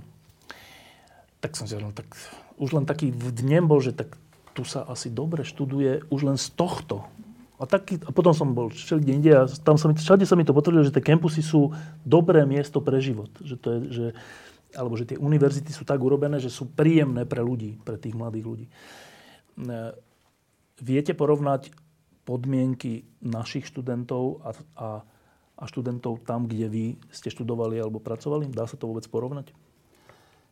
Tak akože ten Oxford na toto je naozaj extrém, že to je také, že keď si predstavíte akože ten, toho Harryho Pottera a tie hrady, doslova študenti bývajú na hradoch, kde majú spravidla akože nejaký pl, plný servis a celé mesto sa točí okolo toho. Ale napríklad ten Imperial úplne, úplne takýto nebol. A ja často mám pocit, že to nie je vec, že keď, idete, keď som bol v laboratóriu na Stanforde, viete, koľko vecí tam držalo len tak, že že bolo len tak opravený, alebo že, to úplne dobre nefungovalo, ale všetci to využívali a ja chcem povedať, že často na Slovensku, napríklad na virologickom ústave sme robili s kolegom nejaké experimenty, keď teraz boli zavreté veci v Oxforde a jednoducho tam majú akože veľmi, veľmi dobré vybavenie. My sme niekedy, on ten kolega, on je vyložený experimentalista a on úplne zíral, že fú, to ako čo tu to je, že to je fantastické. Ale tam tí ľudia, ja to poviem, dám príklad, na Stanforde, keď som bol v laboratóriu, som dostal kartičku a buď tu celý deň, celú noc, rob si koľko chceš, keď chceš, môžeš sa vyspať u šéfa v kancelárii, má postel. A jednoducho rob, a že ľudia mohli mať tu akože vášeň a, a, a pracovať tam koľko chceli. A možno, neviem, možno toto je rozdiel, ale ja si nemyslím, že na Slovensku je to chyba študentov alebo profesorov, to je chyba systému, aké nastavené. No jasné, ale že tie podmienky... Bol si niekedy v Molinskej doline? Bol, bol. Ja som tam aj spal na, na tom. No, zdá, sa ti to také je, ako, že... Nie, ako nie, je, je, je to problém, ale, ale potom problém pre, asi tá distribúcia tých financií, no. ako je to roz. Uh, je rozdiel veľký v podmienkach? Tak určite áno, už sme veľa rokov odvtedy, ako ja som robila nejakého magistra. Ja som tiež bývala v Minskej doline na Triakoch, kde v jednej izbe, izbe, kde by normálne nežil ani jeden človek. A sme žili tri, mali sme tam nejaké dve skrinky, plesnivé umývadlo okay. a, a platili sme 390 slovenských korún mesačne. A, takže nemys- akože nemyslím si, že určite sú tie podmienky, aspoň keď ja som študovala, boli, boli katastrofálne. A, ale nemyslím si, že by to malo byť limitáciou pre našich uh, študentov. Nie? Uh, nie. Ja si myslím, že pokiaľ je tam tá dobrá motivácia, uh, prežijeme ešte aj v takých, ešte dokonca vznikajú istým spôsobom také silnejšie putá, keď sme prežili t- takéto ťažké podmienky. Takže uh, Áno, určite, určite, určite to pôsobí intelektuálnejšie, keď si ideme sadnúť do parčíku s pokosenou trávou a zoberieme si sendvič, e, neviem čo, s e, prošutom. Ale akože aj toto malo svoje čaro, aj tam Línská dolina. Ešte jeden rozmer, taký, ale s týmto súvisiaci, že to, keď som zase niekde inde bol, nejak, pracovne novinársky, tak na tej univerzite nejakej vo Washingtone, myslím, že to bolo, tak som pozrel na takú nástenku, že akože, čo sa tam ide diať a tam boli len také prilepené, že tak teraz príde ten a ten. A tam bol, že no teraz tam, tam v tej miestnosti bude hovoriť Henry Kissinger a hen tam v tej miestnosti príde šéf OSN a hen tam v tej miestnosti príde ten a tak som pozeral, že čo, že a to, je, to bol akože dobrovoľný program, to nebolo, že učenie, to bolo, že také, že zábava. Nie úplne zábava, ale niečo také. Že toto, že, že prídem na svoju univerzitu a viem, že tam idú, že tam chodia top ľudia. Ten pocit na Slovensku vôbec existuje? Mm. Ja som ho nemala. Aspoň počas mojich štúdií. To no. Uh, tak... Uh, Či ty si mal šťastie samozrejme na školu? Tak uh, tam na Imperiali ešte keď žil, tak uh, nás tam chodil uh, Stephen Hawking po, ako občas takú nejakú popularistickejšiu prednášku, alebo občas prišiel Peter Hicks a, a dalo sa sadnúť vedľa neho, dať kávičku si s ním.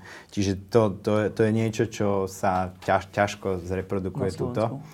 Uh, ale uh, čo sa týka tých campusov, tak je to dobré, keď študenti si majú kde kúpiť ten sendvič a, a aj, aj keď to není, že o tretej sa to zatvorí, ale mo, ich to motivuje, že môžu pracovať dlhšie, keď si majú kde sadnúť, keď majú priestory, kde môžu e, možno mať nejaký počítač a, a, a, a pracovať. Ja som tiež veľa nocí hlavne o 5 minút 12 e, pred skúškami a takto, tak som prakticky býval v, v knižnici alebo na Imperiali. A, je to dobrý pocit, že človek, že, že má tam kde byť. Jedna taká e, skúsenosť, ktorú mám, ktorá je najviac kontrastná k tým podmienkam tuto na Slovensku, je, e, keď som dostal pozvanie, respektíve som sa prihlásil a prijali ma na takú na taký workshop v lete. Bolo to v New Yorku na Stony Brook univerzite. Uh, a konkrétne tam uh, jeden taký fyzik, ktorý nejaké veľmi akože také zvučné kontribúcie urobil a potom išiel do biznisu a potom to, čo zarobil, tak sa snaží späť dávať na podporu fyziky. Tak je tam také centrum, ktoré sa volá že Simonsové centrum na geometriu a, a, a matematickú fyziku.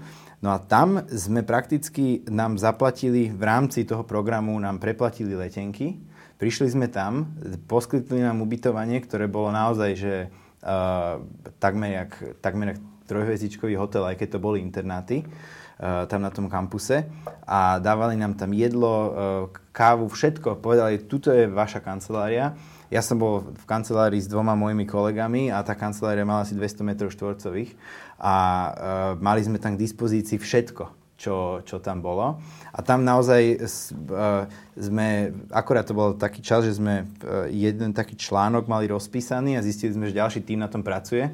Čiže sme dostali povel od, od profesora Hananyho, že do troch dní to musí byť akože vonku, teda čím, čím skôr, tým lepšie. Tak sme pracovali celý víkend, prakticky 20 hodín denne, ale všetko tam bolo na to urobené, že sme sa tam cítili akože úplne plná podpora.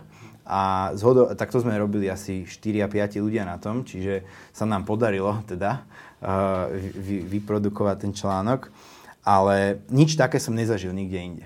A viem si predstaviť, že keby, keby tí dobrí veci aj odtiaľto mali aspoň zlomok z takej podpory, jak, jak sa človek dočká tam na, v tom Simons centre, tak by úplne inak, e, úplne inak e, vyzerala tá ich produktivita.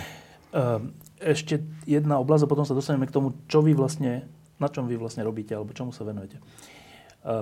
Keby z toho, čo sme doteraz hovorili, je všeličo zrejme o povahe našich škôl, o našej náture, o našich motiváciách a o tom, ako je to inde a čo by sa dalo zmeniť. Tak teraz vám dám ťažkú otázku, že keby ste boli minister školstva, ktorý má ale plnú kompetenciu a dobrú diplomovku za sebou, e, zmeniť veci, tak povedzte jednu alebo dve veci, najdôležitejšie z vášho hľadiska, z vašej skúsenosti, ktorú by ste zmenili tak, aby sme nehovorili, že tam tie dobré univerzity a tie naše upadajúce, ale aby sa to pozviechalo. Čo by to bolo?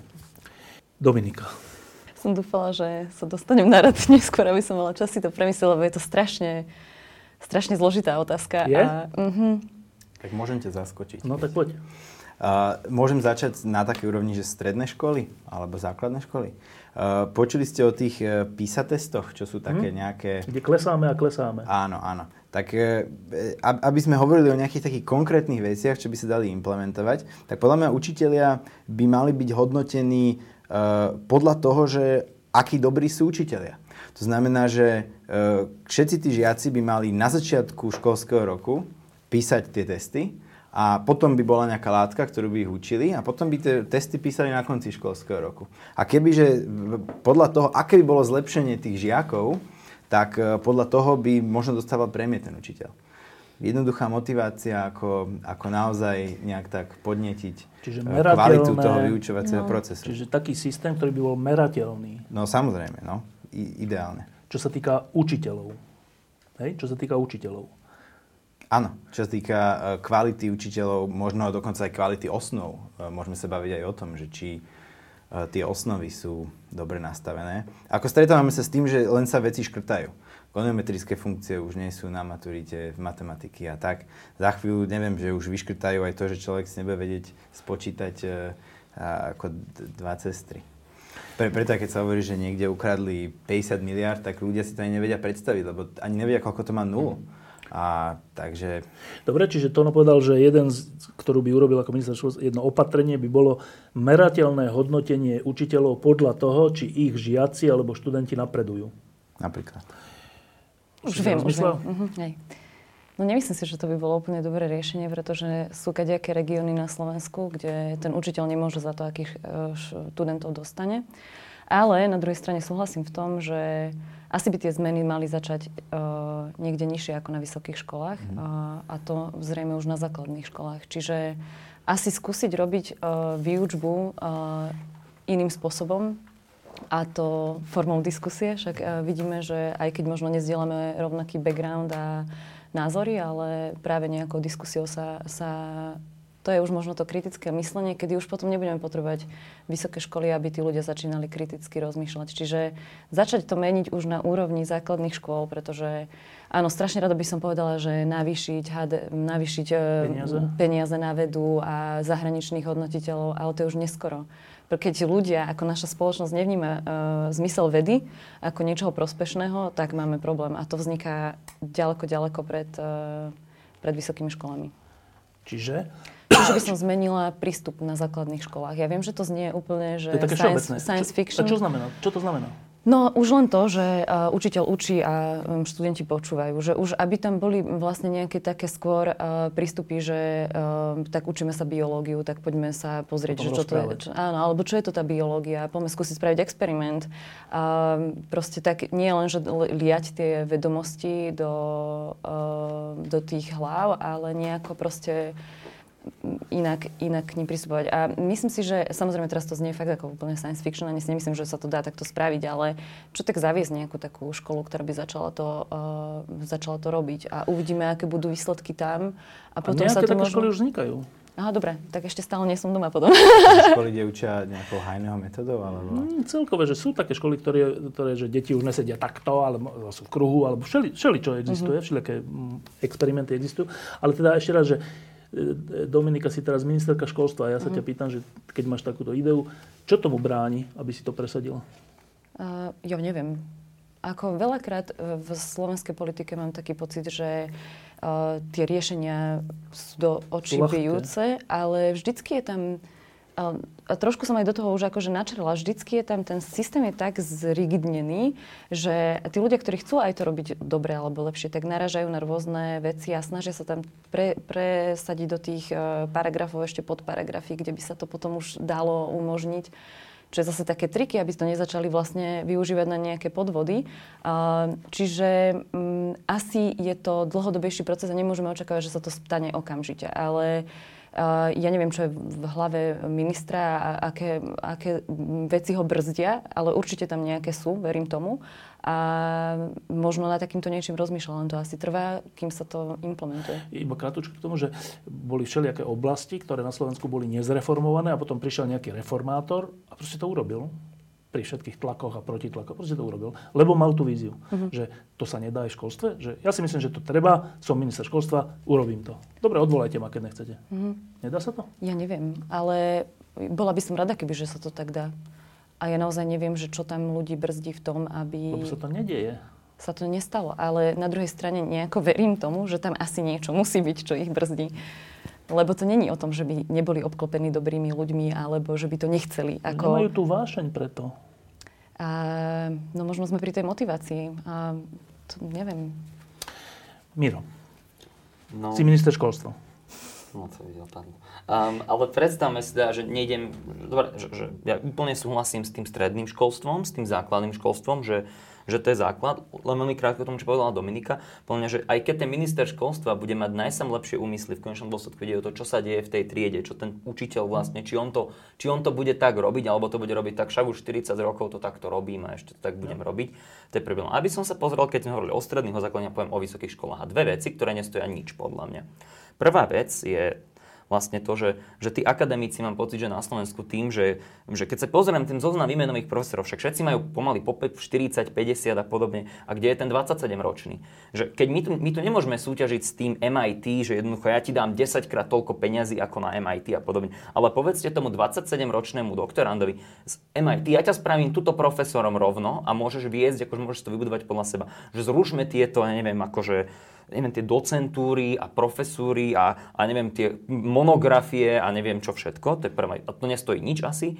Druhá, druhá vec, nech tí profesori a študenti sú viac partnermi. Jednoducho, tá normálne taká tá normálna slušnosť nie, že ja som tu jednoducho profesor po loboch, ty si študent a ja som si istý, že to tak nie je všade, ale že niekedy, že akože ja som profesor a ty si len študent. No, že budeme, budú partneri, budú mať k sebe vzájomne nejakú úctu. A keby som mal stále, že nezmeniť ten, ten počet e, tých peňazí, ale nejak, tak ja neviem, ale ja mám teda pocit, že, že ono v tom zahraničí, alebo mal, čo som mal to šťastie robiť s tými naozaj top inžiniermi alebo výskumníkmi, tak oni dostávali strašne veľa peňazí a strašne veľa grantov, ale iní nedostávali. Jednoducho tí najlepší dostanú veľmi veľa a oni potom väčšinou aj vyprodukujú veľa. Napríklad tej mojej oblasti syntetickej biológii alebo kontrolnej teórii v syntetickej biológii to ťaha akože 10 alebo 15 ľudí na svete, ktorí sú v tom najlepší a treba to akože rozširovať, ale oni dostanú veľa toho, lebo sú dobrí a nemôžeme to chytiť, keď tých peňazí je ešte aj málo a, a rozdelíme to rovnomerne. Však tým, čo sú naozaj dobrí, zaveďme nejaké metriky, tak vy dostanete veľa a tí, čo nie sú takí dobrí, dostanú menej a tí nejak pod nejakou úrovňou, tak už nedostanú nič. Myslíš, že by si bol dlho minister školstva? Ne, neviem, neviem, akože tak a, to, a toto je podľa mňa že ďalší problém, že keď sme sa pýtali, že prečo to nejde, že tam musí byť neskutočne silná lobby, veď to musí byť taký strašný biznis, keď, keď to akože, že každý ten odbor musí byť garantovaný nejakou profesorov a dlho to trvá, no neviem. Asi, ja by som nebol asi dlho minister školstva. Ešte, troška, ešte jedna otázka k vede a potom sa už naozaj dostanem ku vám, že uh, toto je školstvo. Uh, a ďalšia vec je veda. O školstve sme sa za posledné mesiace dozvedeli cez tie diplomovky vlastne všetko. Že ako to tu funguje. A teda je to strašne veľa práce pred všetkými, ktorí to zo školstvom myslia dobre, aby sa to zmenilo. Eh, ale o vede, ktorá s tým súvisí, sme sa tiež za posledné roky dozvedeli už skoro všetko. A to zase pri udelovaní grantov Presne. a pri tom, ako sa tie granty vlastne chceli rozkrádať, aj sa rozkrádali, až tak, že nám Európska únia ich musela zase niektoré zobrať a proste tak že vlastne z toho, ale to je, ja nie som vedec, čiže iba zvonka, povedzte mi vy, zvonka to vyzerá tak, že tá motivácia, znova sme pri motivácii, že motivácia v slovenskej vede nie je tá veda, ale dostať peniaze. A to je jedno, či, či potom s tým niečo vedecky urobím, ale hlavne dostať tie granty. Mám milný dojem? Myslím si, že máš dobrý dojem. Um, ale to je tá mentalita najmä tých, e, tej skupiny ľudí, ktorá, nazvime ich, že sa priživuje na tom systéme. To je jedno, či to je veda, alebo polnohospodárstvo, alebo čo ja viem čo. Zoberiem grant na parkovisko, e, založím firmu, ktorá predtým upratovala, mám tam jedného človeka a zoberiem grant na vedu. Hej? Že to je, ale, ale ja sa čudujem, že, že toto e, tá Európska únia dovolí, lebo e, ako to z jej vrecka idú tie peniaze. Mm, ďalšia je taká, že máme e, tá možnosť čerpať tie granty. Ja samozrejme nie som na toto odborník, ale možnosť čerpať tie granty uh, a my ich nevyčerpáme. No. Takže to vyzerá, keby sme vlastne nepotrebovali tie peniaze na tú vedu. Aj keď samozrejme uh, je veľký deficit, ale tak... Dominika? No ja do toho od návratu teda vidím viac a viac. A je to strašný paradox, že vlastne čím väčšie peniaze idú na granty, tak tým menšia kontrola je nad tým, ako sa míňajú. Že písala som vlastne taký Vega Grant, čo je okolo 7 tisíc eur ročne na projekt, ktorý trvá 3 roky, čo bolo pre mňa úplne akože tak, tak, takéto malé peniaze, peniaze som ešte nikdy v živote nežiadala a ale zároveň je to niečo, čo naozaj 90% ľuďom na Slovensku pomáha, pomáha prežiť akože, a robiť aspoň nejakú vedu. No a, a akože, ako, ako celá tá, tá nie aplikácia, tá žiadosť uh, vyzerala, a ako, uh, ako, čo všetko som tam musela uvádzať a tak to bolo úplne, že o takéto peniaze, kebyže žiadam v Amerike, tak by to bolo dvoj, dve strany toho, čo chcem spraviť, nejaký mini rozpočet, pretože pri tých 7 tisíc aj tak ako neviem povedať, že kúpim si pero alebo ja neviem čo do, do detailov. A ešte do toho vlastne výstupy sa očakávajú, uh, teraz nechcem trestnúť, ale minimálne jedna publikácia za, za plnenie vlastne toho grantu. A išla som do toho hlbšie a hlbšie a zistila som, že vlastne pomocou Vega grantov sa produkuje 3000 publikácií ročne na Slovensku, pričom nikto v živote o, o týchto publikáciách možno ani nepočul, že zase, aby sa splnili tie podmienky, tak sa podliezajú uh, tie... Kvalita, no. Hej, a robí sa takú proforma. No a potom ideme vyššie čo sú už APV granty, tam sa môžeme rozprávať o tom, ako funguje ich udelovanie na základe tých komisí a hodnotiteľov, ktorí sú domáci a väčšinou. No a potom už idú, že štruktúrálne fondy, stimuly pre vedu. Nič. A tam zrazu sa vlastne od tých ľudí neočakáva nič. No? Miro. No, akože ja si myslím, že na Slovensku zase, ja nie som, ja som ešte, akože som úplne že začínajúci výskumník, ale keď som, akože tie výskumné návrhy, alebo to, že urob, urob rozpočet a zožen si peniaze, to my sme robili u nás od prvého ročníka na výške, keď sme si chceli ako študentské spoločnosti zorganizovať nejakých speakerov a nejaké konferencie, tak akože museli sme prísť a povedať, Bude to toľko. To, toľko to, za toto dostaneš ty Microsoft, alebo ty Sponsor, Google, toto, áno, dostaneš a toto a musíš to dať. A keď som išiel, neviem, tak na Kaltech v druháku, tak šéf mi povedal, napíš si výskumný návrh, keď ja a kolega povedia, že to je dosť dobré, tak môžeš prísť, inak akože ani nerozmýšľaj.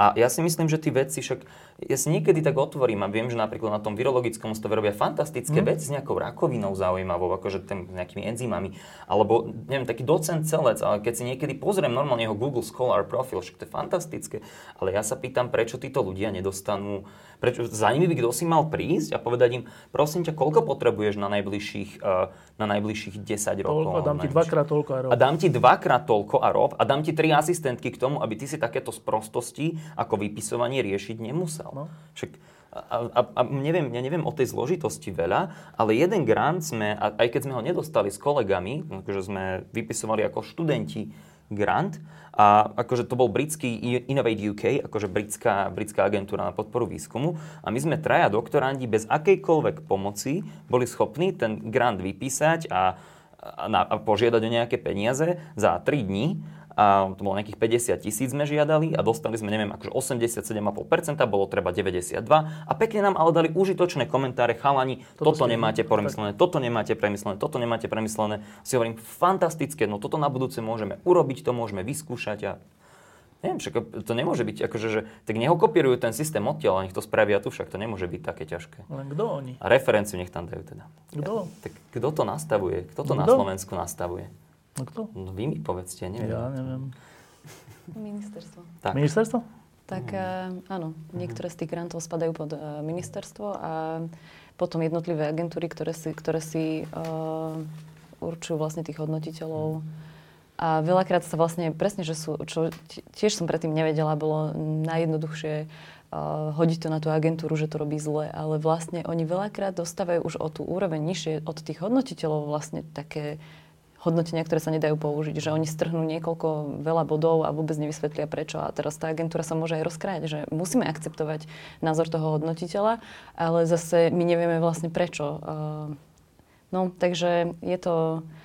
A možno to práve vyplýva z toho, že, že sú to väčšinou slovenskí hodnotiteľia. Čiže kebyže sa uh, proste ide, ide k, smerom k zahraničným hodnotiteľom, tak to prinesie aj takéto nápady, že už aj keď ten človek nedostane ten grant, uh, určite nebude spokojný, nikto je spokojný, keď nedostane grant, ale možno si povie, že ale toto je vlastne dobrý nápad, že hej, presne mohol by som to takto na budúce vylepšiť. Len keby boli zahraniční hodnotiteľe, tak potom naši ľudia by už nedostávali tie, tie všelijaké výhody. No, a tak aké všelijaké, že by dostali tie, hmm. nedostali tie granty, tak by to dostali tí, ktorí si to, to naozaj zaslúžia. zaslúžia no. No. Dobre, tak teraz jedno kolo aby sme vedeli, že to, čo hovoríte, z čoho to troška vyplýva. Tak čo vy vlastne teraz robíte? Tak Dominika, ty si bola na jednej z významných svetových kliník, kde mm. ale prebiehal aj výskum. Mm. Vrátila si sa na Slovensko teraz nedávno? Pred rokom? Alebo... Nie, ja som prišla vo februári, ale robím, teraz, robím od, od, od Dobre. A robíš čo? Takže vrátila som sa na Neuroimunologický ústav Slovenskej akadémie vied a, a ako celkom dobre ma tam privítali, čiže ja som rada, že, že mi dali uh, túto šancu a um, priniesla som si vlastne svoj vlastný výskum už z Mayo Clinic. No a na Mayo Clinic som sa vlastne prvýkrát začala venovať uh, neurodegeneratívnym ochoreniam. Konkrétne uh, som začala pracovať na Parkinsonovej chorobe, ktorá, u ktorej dochádza k degenerácii dopaminergných neurónov. No a je taká veľká otázka, že prečo práve dopamin, ergné neuróny uh, nejako zanikajú alebo sú de- degenerované. A jedna z tých teórií je, že sú veľmi energeticky náročné. To znamená, že potrebujú veľa energie na produkciu práve toho dopamínu. No a preto sa vlastne predpokladá, že mitochondrie, ktoré sú tá uh, továreň bunky, čo je taká obľúbená definícia, uh, sú nejakým spôsobom zahrnuté pri uh, patogeneze uh, Parkinsonovej choroby. A čo to ešte aj uh, potvrdzuje, je, že u niektorých pacientov, kedy sa tá choroba prejavuje uh, skôr, ako je bežné, čiže okolo 45 rokov, uh, sa našli mutácie v génoch, ktoré nejakým spôsobom súvisia práve s kontrolou kvality mitochondrií. Takže e, to, čo ja, na čo sa sústredím, je práve úloha tých mitochondrií pri patogeneze Parkinsonovej choroby. A takisto verím, že ono, predsa len tá neurodegenerácia bude mať aj nejaké spoločné základy aj možno v Alzheimerovej chorobe. A, no takže takto v skratke. A to znamená, že sa zaoberáš tým, ako tú Parkinsonovú chorobu v konečnom dôsledku liečiť? Áno. Ono vždycky vlastne ten výskum, um, napriek tomu, že je základný, tak uh, sú určite nejaké implikácie do toho, ako by sa to mohlo uh, liečiť. My keď zistíme, že nejaká dráha nefunguje, tak to má hneď aplikáciu do tej liečby, že dobre, tak poďme ju aktivovať. A teraz ako ju aktivovať? A tam prichádzajú tie malé molekuly napríklad a nejaký dizajn proste liečiv, ktoré by mohli pomôcť tú dráhu aktivovať. A keď si toto začala riešiť už na tej Mayo Clinic, v Amerike a teraz si tu v Bratislave. Podmienky sa ti čo, zlepšili či zhoršili? No preto vravím, že mi vlastne neuroimunologický ústav v tomto vyšiel uh, v ústrety, pretože ja som aplikovala o uh, dva také granty a ani jeden z nich som nedostala napriek tomu, že som naozaj verila, že jeden z nich uh, vyjde. Čiže teraz viac menej, na čo sa sústredím, je práve písanie grantov a zháňanie peňazí, aby som mala voľnosť v tom, čo, môžem robiť. Čiže momentálne ma podporujú naozaj v tom, aby som bola schopná priniesť peniaze pre svoj vlastný výskum. Ale že tak, keby si zostala v Amerike, tak, tie, tak, ten, te, no, tak hej, to toto robíš. By som, toto by som nemusela riešiť. No. A na druhej strane uh, už, tak ja som sa chcela vrátiť z nejakých... Uh, ja som nikdy nechcela v Amerike zostať, tak by som to povedala. A uh, proste cítila som takú, možno v mojej kariére, uh, takú, tak, také obdobie, kedy uh, je na čase sa možno osamostatniť a začať si riešiť uh, svoj vlastný výskum, ktorý by som veľmi rada priniesla sem, vychovala nejakých mojich motiv- motivovaných študentov a akurát dneska mi vlastne začala prvá PhD študentka, čo je úplne strašne super pocit aj o tom, ako sme sa teraz rozprávali o tej motivácii, tak a dúfam, že sa mi to teda podarí spraviť dobrým, dobrým spôsobom. Že... Ale že ten, ten výskum by si mohla robiť, ten svoj výskum, osamostatnený výskum by si mohla robiť aj v Amerike. Že to, mm-hmm. že mhm. si prišla sem, je tu, čo je toho dôvodom? No, uh, bolo tu viacero vecí a jedna, jedna bola určite, že rodina uh, mi chýbala a možno aj, akože súvisí to s rodinou, ale aj také nejaké korene, že ja som sa nikdy necítila v Amerike ako doma. Vždycky som tam bola ako cudzinec. Akože druhá vec je, že už keď som sem prišla, tiež som si nepripadala no. úplne, uh, tiež ako trošku taký alien.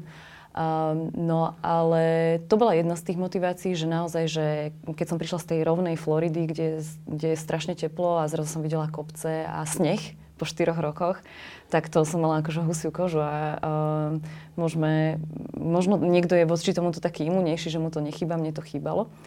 No a potom druhé bolo také, že um, založila som občianske združenie uh, Žijem vedu a ono vlastne slúži na to, aby sa prepájali slovenské veci všade vo svete, aj s tými, čo sú na Slovensku, aby im to zase vytváralo nejakú takú tú kotvu so Slovenskom.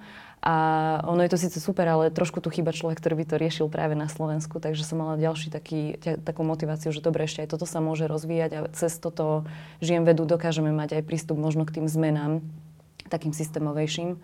No a tretí e, dôvod je, že som sa necítila až tak finančne e, závislá od e, platu a preto som mala, som si hovorila, že kto iný by sa mal vrátiť, ak nie ja. A že naozaj mi z toho vyšlo, že ľudia sa nevracajú, ale možno niekedy im stačí nejaký, teraz neviem, neviem že môj príbeh bude úplne ultra super, ale uh, možno si už potom povedia, že tak asi, asi to ide, tak nejako tam prežila, tak uh, možno, možno to není až taký zlý nápad sa vrátiť.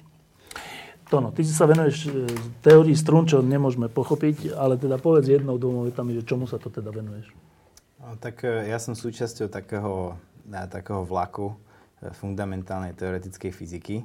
Rozdiel medzi teoretickou a fundamentálnou je taký, že sa snažíme popísať fundamentálne sily, ktoré sú len štyri Čiže môžeme si to predstaviť tak, že... Slabá jadrová, silná jadrová, ešte ďalšie dve, že? Gravitácia a, a elektromagnetizmus.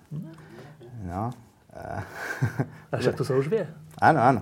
No a lenže problém je taký, že uh, má, ako, má nejaká teória bola vybudovaná na to, aby sme vedeli tú, tú elektromagnetickú silu uh, popisovať, jak sa správa.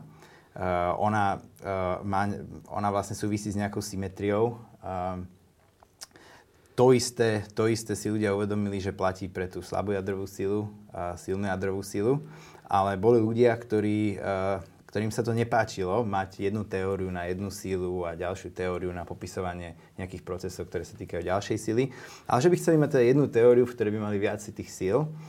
A tento, táto snaha začala práve na Imperial College, kde Abdus Salam vlastne predstavil prvýkrát svoju elektroslabú teóriu, čiže teóriu, kde máme aj, aj elektromagnetizmus, aj slabú jadrovú silu. Potom neskôr sa k tomu pridružila aj silná jadrová sila a nejaké detaily sa vyladili, akože tak veľmi, uh, veľmi hrubo povedané, ako napríklad uh, ten Higgsov bozón, čo je tá častica, ktorú tak všetci uvítali v tom roku 2012. No. A vlastne toto tvorí niečo, čo sa volá, že uh, štandardný model časticovej fyziky. Uh, v urychlovačoch ako CERN a, a takto vieme uh, predpovede toho modelu pozorovať, že či sa zhodujú s realitou. A je veľmi zaujímavé, že sú extrémne presné tie predpovede.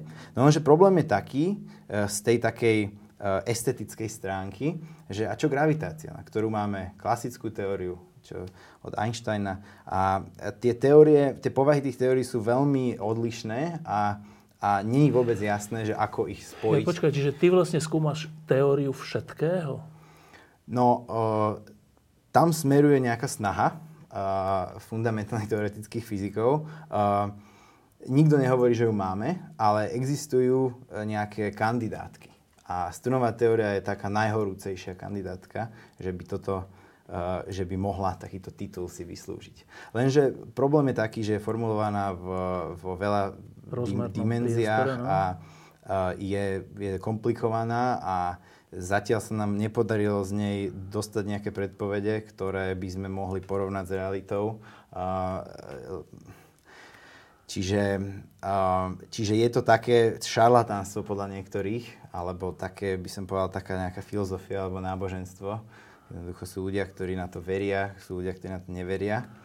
Uh, napríklad uh, um, Petraš bol jeden z takých túto na fakulte, ktorý, ktorý, ktorý koketoval s touto myšlienkou a vyslúžil si aj dosť veľa kritiky. To bolo dávno, to ja si nepamätám, ale som počul príhody. No a čiže uh, som súčasťou takéhoto kolobehu a uh, ja konkrétne v tej strunovej teórii sa zaoberám um, tým, že sa pozeráme na rôzne teórie, ktoré v tej strunovej teórii ako keby žijú, tak to poviem. A pozerám sa na takú jednu charakteristiku, takú úplne najzákladnejšiu charakteristiku alebo črtu teórie, keď to tak mám povedať. A to sa volá, že modul aj priestor vákua. Na základe toho, že či ten modul aj priestor vákua má isté vlastnosti, tak vieme povedať, že či tá teória by mala nás zaujímať viac alebo menej. Ja aký príklad poviem, že uh, nech to je auto, ten modulový priestor váku. A tak sa pozera, má to 4 kolesa? Má, takže vyzerá to dobre. Má to motor, má to volant, takže... Uh, Nejaké charakteristiky má, čo by naznačovalo, že to môže byť blízko k realite, hej? Uh, že to môže byť, áno, že to môže byť blízko k realite. To, že z tej strunovej teórie uh, prichádza obrovský progres do matematiky, uh, ono, fyzika a matematika sú tak v ruka v ruke, že občas uh, matematici uh, hovoria fyzikom nové veci a no, občas zase tá fyzika ukáže uh, alebo teda generuje nové oblasti uh, v matematike. A tá strunová teória z okolností je matematicky veľmi bohatá teória a uh, uh, akože už veľmi veľa rôznych matematických nových konštrukcií z toho vzniklo. Dobre, a teda ešte jedna otázka, že Dominika robila tú svoju vedeckú prácu v Amerike, ale ukázalo sa, že ju môže robiť aj tu, hoci teraz sa musí zaoberať papierovaním, no a však na to dobre dopadne. Toto by si mohol robiť aj na Slovensku? Uh, teoreticky áno. Um, ono, ako som spomínal predtým, tá kvalita toho bakalárskeho vzdelania tuto je, je veľmi vysoká v mojej, v mojej oblasti. A to, aby človek mohol naozaj začať riešiť nejaký PhD študent alebo možno magisterský študent, aby mohol začať riešiť také problémy, ako riešime v, v, vlastne v týme, v ktorom som na Imperiali, tak je tam len maličký krôčik. Mm-hmm. Naozaj, že, že uh, vyžaduje si to asi prítomnosť nejakého človeka, ktorý, ktorý sa orientuje v tom, že čo sa deje a vie... Troška vedenia. A, a, vie, a troška vedenia. Ale ten krôčik je naozaj taký, že viem si predstaviť, že by sa to dalo ako tuto v Bratislave mať e, tím, e, ktorý by akože e, bol súčasťou toho, toho Research celého. Frontier v Stunovej teórii. Čo by bolo super. No, Miro. No, ja to mám inak, ak by bolo treba aj nejaké obrázky, no, ale môžem, môžem porozprávať. Dobre. Tak ja robím takú vec, že syntetická biológia a hlavne teda kon, aplikácie kontrolnej teórie v syntetickej biológii, také hrozné.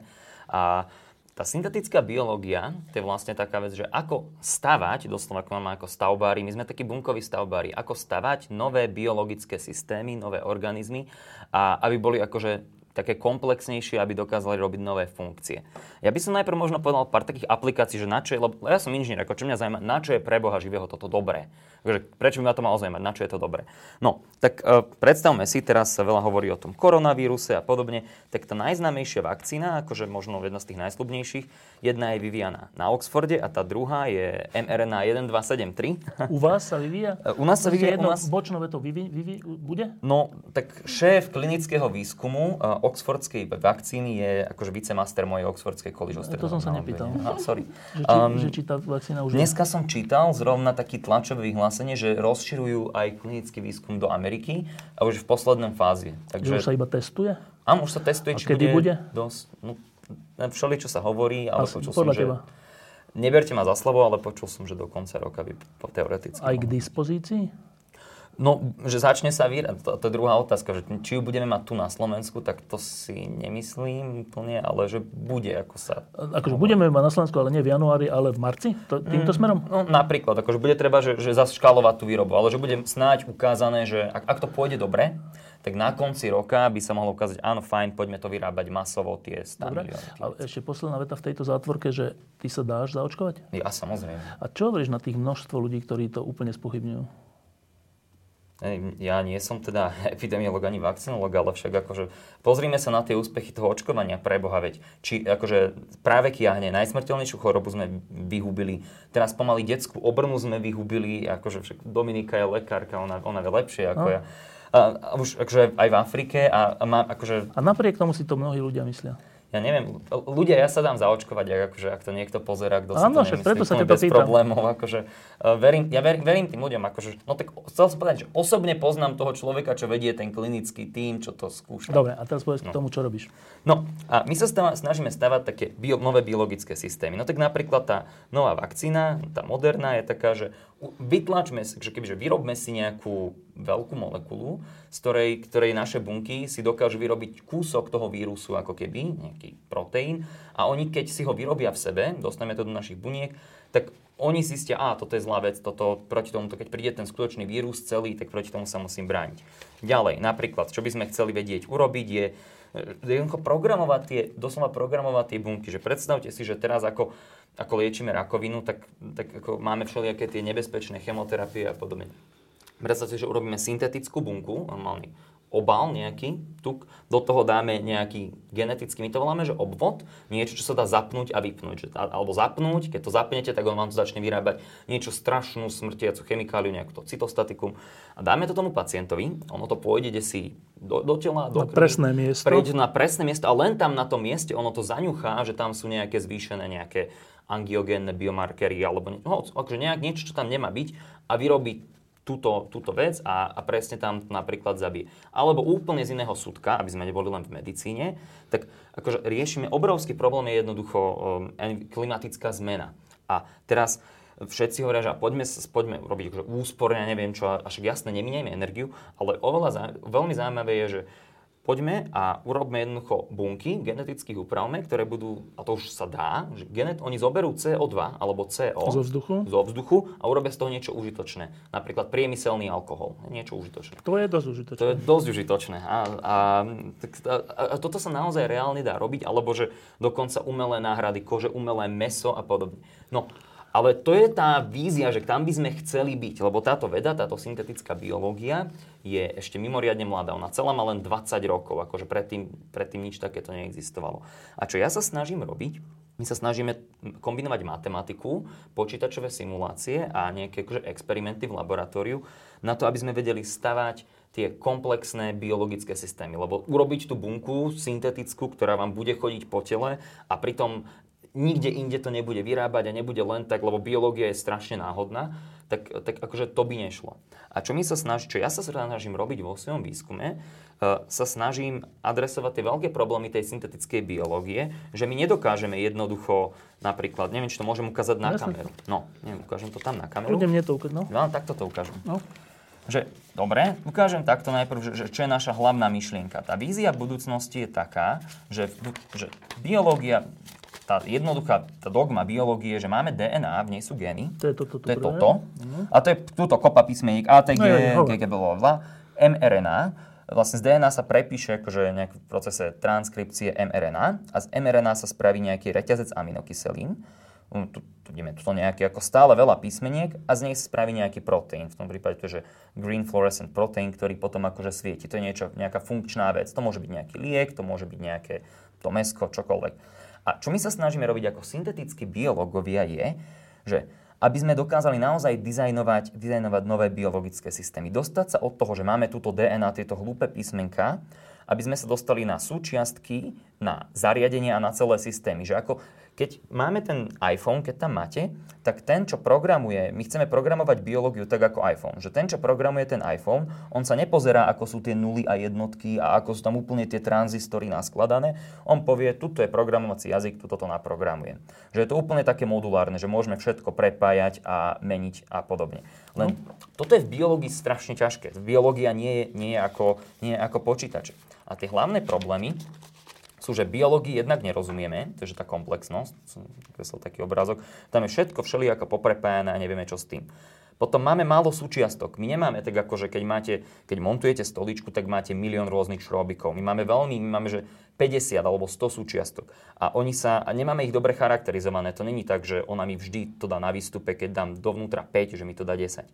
My nevieme prepájať tie systémy, že, že to nie je také jednoduché, že ako spojím skrutku s maticou, keď mám nejaký mechanický systém v tej biológii, to ťažké spájať. Potom biológia, to, a tam sa tie molekuly sa to hmíri ako jednoducho v živote, tak všetko nie je také pekné, rovné, ale také zašumené. Tomu hovoríme, že to je stochastické. A ešte úplne, že najväčší problém, čo my inžinieri teda máme, keď chceme stavať tie biologické systémy, je že evolúcia. Akože, no predstavte si, že máte most, taký most neexistuje, ktorý si jedného dňa povie, že hm, tak tieto skrutky mi zavádzajú, už, už sa mi tu nepáčia, ich vyhodím. Len bunk, do bunky, keď dáte nejaké tie umelé gény, oni tam zavadzujú na ich vyhodí. A my toto sa snažíme riešiť tak, že my dizajnujeme tie systémy, lebo nejaké už môžeme dizajnovať, tak aby boli odolné, aby napríklad som mohol povedať, ja neviem presne, ako ten systém funguje, on mi aj tak dá ten výstup, aký chcem podľa toho vstupu. Alebo e, on, on nemôže ten systém, jednoducho on môže byť zašumený, ale v priemere mi to stále dá to, čo chcem. A sa volá tzv. Akože, toto nám pomáha robiť kontrolná teória, alebo feedbacková kontrolná teória. A toto sa snažím modelovať, najprv matematicky, potom to analyzovať v počítači a potom to robiť experimentálne. Dobre, a teraz keby som sa opýtal, že a konkrétne robíš čo? Úplne konkrétne, tak robím, robím, uh, robím tak design, akože môžem napísať, čo povedať, čo bude teraz prvá publikácia. Urobili sme taký genetický obvod, doslova ako máte elektrický bod, tak genetický ktorý, na ktorom sme ukázali, že on dokáže veľmi dobre vyfiltrovať e, v tej bunke, ako sa tam hýbe všelijaký taký, také malé RNA, taký bordel, tak on dokáže vplyv toho bordelu vyfiltrovať, ale nie je to, nie je to zadarmo, lebo zase má nejaké nevýhody. A toto sme analyzovali matematicky a potom som to zrátal akože simuláciami a toto je vlastne ten výstup, že, že dokážeme, dokážeme odfiltrovať ten šum v tej bunke napríklad. Dobre. Tak, um Hovorili sme tu skoro dve hodiny o tom, prečo ste žili v zahraničí, alebo prečo žijete v zahraničí, alebo prečo ste sa vrátili. Hovorili sme o školstve, o vede, o tom, že aké sú najväčšie rozdiely medzi svetový, svetovým dobrým školstvom a našim, a svetovou vedou a našou. A hovorili sme o tom, že čo by ste urobili, keby ste boli ministri školstva, aby sa to zmenilo. Tak e, na záver, za túto reláciu sme začali takou troška beznádejnou správou z toho súdu, e, z Pezinku. E, tak na záver skúsme skončiť nádejne. Tak Dominika, ty si na začiatku povedala, že práve tá správa z toho, z toho pezinku ti troška vrátila tú pochybnosť o tom, či si sa sem mala vrátiť do krajiny, kde takéto rozsudky padajú a takéto veci sa dejú. Ale si tu stále. Ehm, máš nádej, že sa to v školstve vede v tom, čo robíš, aj na tých súdoch zlepší? Mm, No takže v prvom rade, eh, hej, prvýkrát som mala taký pocit, že, že či som sa teda spravila dobre, že, že som sa vrátila a kvôli tomu, že odkedy som sa vrátila, som vlastne mala pocit, že sa to hýbe, že sa začali veci meniť. Áno, súviselo to aj s voľbami, predsa len sa niečo zmenilo. A vidím, že ten proces akože nastúpil dobrým, dobrým smerom. A práve preto ma, to bol dneska taký ten buchnát do brucha, lebo, lebo zrazu som mala pocit, že, že aj tak sa nič nezmení, ale uh, nepodlieham tomu úplne. A asi tiež nepôjdem, ako si to ty tuším nazval, že uh, ich vyhádzať stade to. Ale ja som taký ten bežec na dlhé trate. Uh, a verím tomu, že, že netreba sa možno nechať zdeptať tým, že to trvá pomaly. A práve teraz, napriek tomu, že čo sa stalo dnes, hej, si myslím, že, že stačí spraviť niekedy aj malú zmenu, ktorá môže mať e, relatívne veľké dôsledky. Že verím tomu, že viem prispieť a verím tomu aj, že, že možno viacerí ľudia okolo mňa vedia prispieť k tým malým zmenám, ktoré môžu mať veľké dôsledky. Čo môže byť napríklad zavedenie zahraničnej komisie pre granty. Možno to znie banálne, možno... Nie, to je dôležité. No. Áno, ale myslím si, že teraz, teraz je tá dobrá doba. A keby sa mala e, mladých ľudí uh, motivovať, tak by to bolo, že naozaj teraz je tá dobrá, dobrá doba, kedy s tým začať. A bude to trvať dlho, ale treba začať teraz. No. Nádej to na zajaca? No tak, e, jak sa hovorí, nádej umiera posledná. Ja som osobne čakal, hlavne s tým, jak vystupoval uh, Igor Matovič predtým, že pokiaľ nastane takáto situácia, že bude premiér, takže tam tí, tí ľudia pôjdu do, sa budú sypať do basy. To som, to som osobne čakal. A, ale samozrejme vidíme, že sa, že sa dejú, ako si spomínal, akciu Burka a podobné veci. Uh, dejú sa tie veci.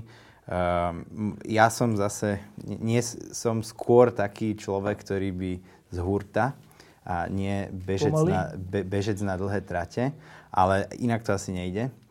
Um, ale tak vidím, že napríklad pani Koliková takto, že sa tam dejú naozaj zmysluplné také reformy maličké. A no, dúfam, že, dúfam, že uh, sa dostaneme na takú úroveň, že už sa stratia z bežného života také obrovské podvody, ako sa robili. Uh, neviem, jak, že tí ľudia sa ešte aj buchajú po hrudi, že sú hrdí Slováci, chodia no ako chodia do Tatier namiesto toho, aby išli niekde inde a, a pritom chodia na tých cestách, ktoré sú kvôli ním zlé. No. Uh, proste rodiny uh, na liečiteľné choroby, deti umierajú a oni úplne v poriadku sa dokážu pozrieť do zrkadla. Um, to nerozumiem, ale nádej tam je a, a určite, určite sa chystám na tom Slovensku tráviť nejaký čas, aj keď um, ma tá Amerika lákala už dlhšiu dobu. Um, uvidíme. Budeme robiť všetko, čo je v našich silách. je nádej, Miro? Hovoril si vlastne akoby o tom štáte. Podľa mňa jedna vec sme úplne nespomenuli a to je súkromný sektor, lebo viete, Stanford, Harvard, MIT, Princeton, ako to sú privátne univerzity a aj Oxford Imperial, akože oni majú neskutočné príjmy proste z privátneho sektora alebo od individuálnych darcov. A toto je podľa mňa niečo, že nad čím by sme mali rozmýšľať, že ako, ako viac zapojiť ten súkrom, že, že baviť sa viac o tej role súkromného sektora. Že veľmi napríklad profesorka Bieliková teraz robí fantastickú vec s tým Campbellonovým inštitútom a im napríklad v tom strašne držím palce. A toto je pre mňa jedna z takých nádejí, že či už ona alebo Pavlo Čekan v multiplexe, akože, že to, toto treba, tu treba, aby vyrástli takéto veľké možno firmy. Ja, akože ja, ja som, keď som išiel robiť PhD, ja som povedal šéfovi, ja chcem zrobiť PhD, aby som vedel urobiť dobrú biotech firmu. Na to ja idem robiť PhD. Čo povedal, dobre, takých, ako polovica mojich kolegov toto išla robiť. A toto je niečo, čo by sme tu napríklad podľa mňa mali sa snažiť budovať. A v tomto, v tomto je to možno aj, možno aj taká akože výzva. A ja som ešte len úplne, že na začiatku svojej akejkoľvek výskumníckej kariéry ja sa musím ešte strašne, strašne veľa naučiť, ale, a, ale myslím si, že a tá syntetická biológia napríklad zrovna na Slovensku, akože nič, keď si to vygooglite v Slovenčine, tak tam moc také nenájdete. A, a ja si hovorím, že bolo fantastické toto niečo takéto rozvinúť, niečo takéto mm. interdisciplinárne jednoducho. A, a ak budem môcť, ak budem môcť tomu pomôcť nejakým spôsobom, tak budem veľmi vďačný. Dominika Míro, Tono, ďakujem, že ste v tento smutný deň prišli. A držím palce. Ďakujem. Um, mimochodom, je možné, ty si to teraz naznačil, že to je skoro až tvoj cieľ, ale neviem. Je možné, že sa vrátiš na Slovensko v tejto veci vedy? Robiť to tu? No, nevylučujem to. Mhm. Ja som tak, také pochmúrne veci rozprával, ale, ale jasné, akože ako hovorí Miro, a tam je, je tu potenciál a konec koncov máme najviac aut per capita. Máme niektoré technológie, Slo- Slováci sú veľmi šikovní, akože to sa ukazuje aj, aj, aj v zahraničí. Že, um, a ja si myslím, že ako čo chýba je možno taká nejaká stratégia, ktorá by išla v súčinnosti s tým všetkým ostatným. Hej? Že rozvoj aj tej vedy, aj, aj, um, aj, aj, aj zdravotníctva, aj nejaký taký plán, nejaká taká vízia. Kedysi, keď Američanom hla, nad hlavami lietali e, Rusi, tak e, jednoducho tak, tak prezident urobil message, že proste dostaneme sa na mesiac. A všetci sa na tom zhodli. Ľudia, keď no. majú tú víziu, že za čím ideme, tak o mnoho lepšie sa pracuje. No. A podľa mňa tá vízia trošku tak chýba v tejto Aj. dobe. Uh, ale, ale verím, že sa to, že sa to podarí a že sa to nejak vykryštalizuje. Ty to máš mi za cieľ, že sa vrátiš? Tak e, ja, akože čo by som ideálne asi chcel urobiť, je aj s niekoľkými možno kolegami, že naučiť sa, ako sa by som povedal, že tie, aj tie biotechnologické firmy a podobne robia vonku, že tam, kde už sa vie, ako sa to robí, že poriadne a správne, aj kde sú tí investori a podobne. A, a akože potom sem prísť a pomôcť jednoducho nejakým spôsobom tým ľuďom. Možno keby som už mal akože aj nejaké tie prostriedky na to, uh, ak by to bolo akože úspešné. A dovtedy tak snažíme sa, akože na, robíme Oxfordku synteticko-biologickú spoločnosť, prednášky sú online, sú zadarmo každý, akože snažíme sa šíriť tú osvetu a podobne. Tak a to že, to, že sa sem raz vrátiť, je dané tým, čo Dominika hovorí, že akože tu máš rodinu a že tu máš e, nejaké emócie? Áno, áno akože áno, jedna vec, úplne, že presne mám tu, mám rád to Slovensko, že som patriot, ale, ale zas, ja si myslím, že to je naozaj veľký potenciál. Tu sú strašne šikovní ľudia, a čas, takže určite šikovnejší ako ja a možno dať im takú tú, taký ten, taký ten message, a poďme na presne, ako povedal Tono, na tomto nejakom stratégiu, taký ten väčší cieľ, ktorý poďme dosiahnuť. Je tu veľký potenciál. E, týchto dvoch som sa pýtal, že teda, či je možné, že sa vrátia, tak Dominiky sa úplne na záver pýtam, že neodídeš? Dúfam, že nie. Diskusie pod lampou existujú iba vďaka vašej podpore. Ak považujete program pod lampou za zmysluplný, pomôže nám už 1 euro za diskusiu. Vopred vám veľmi ďakujem.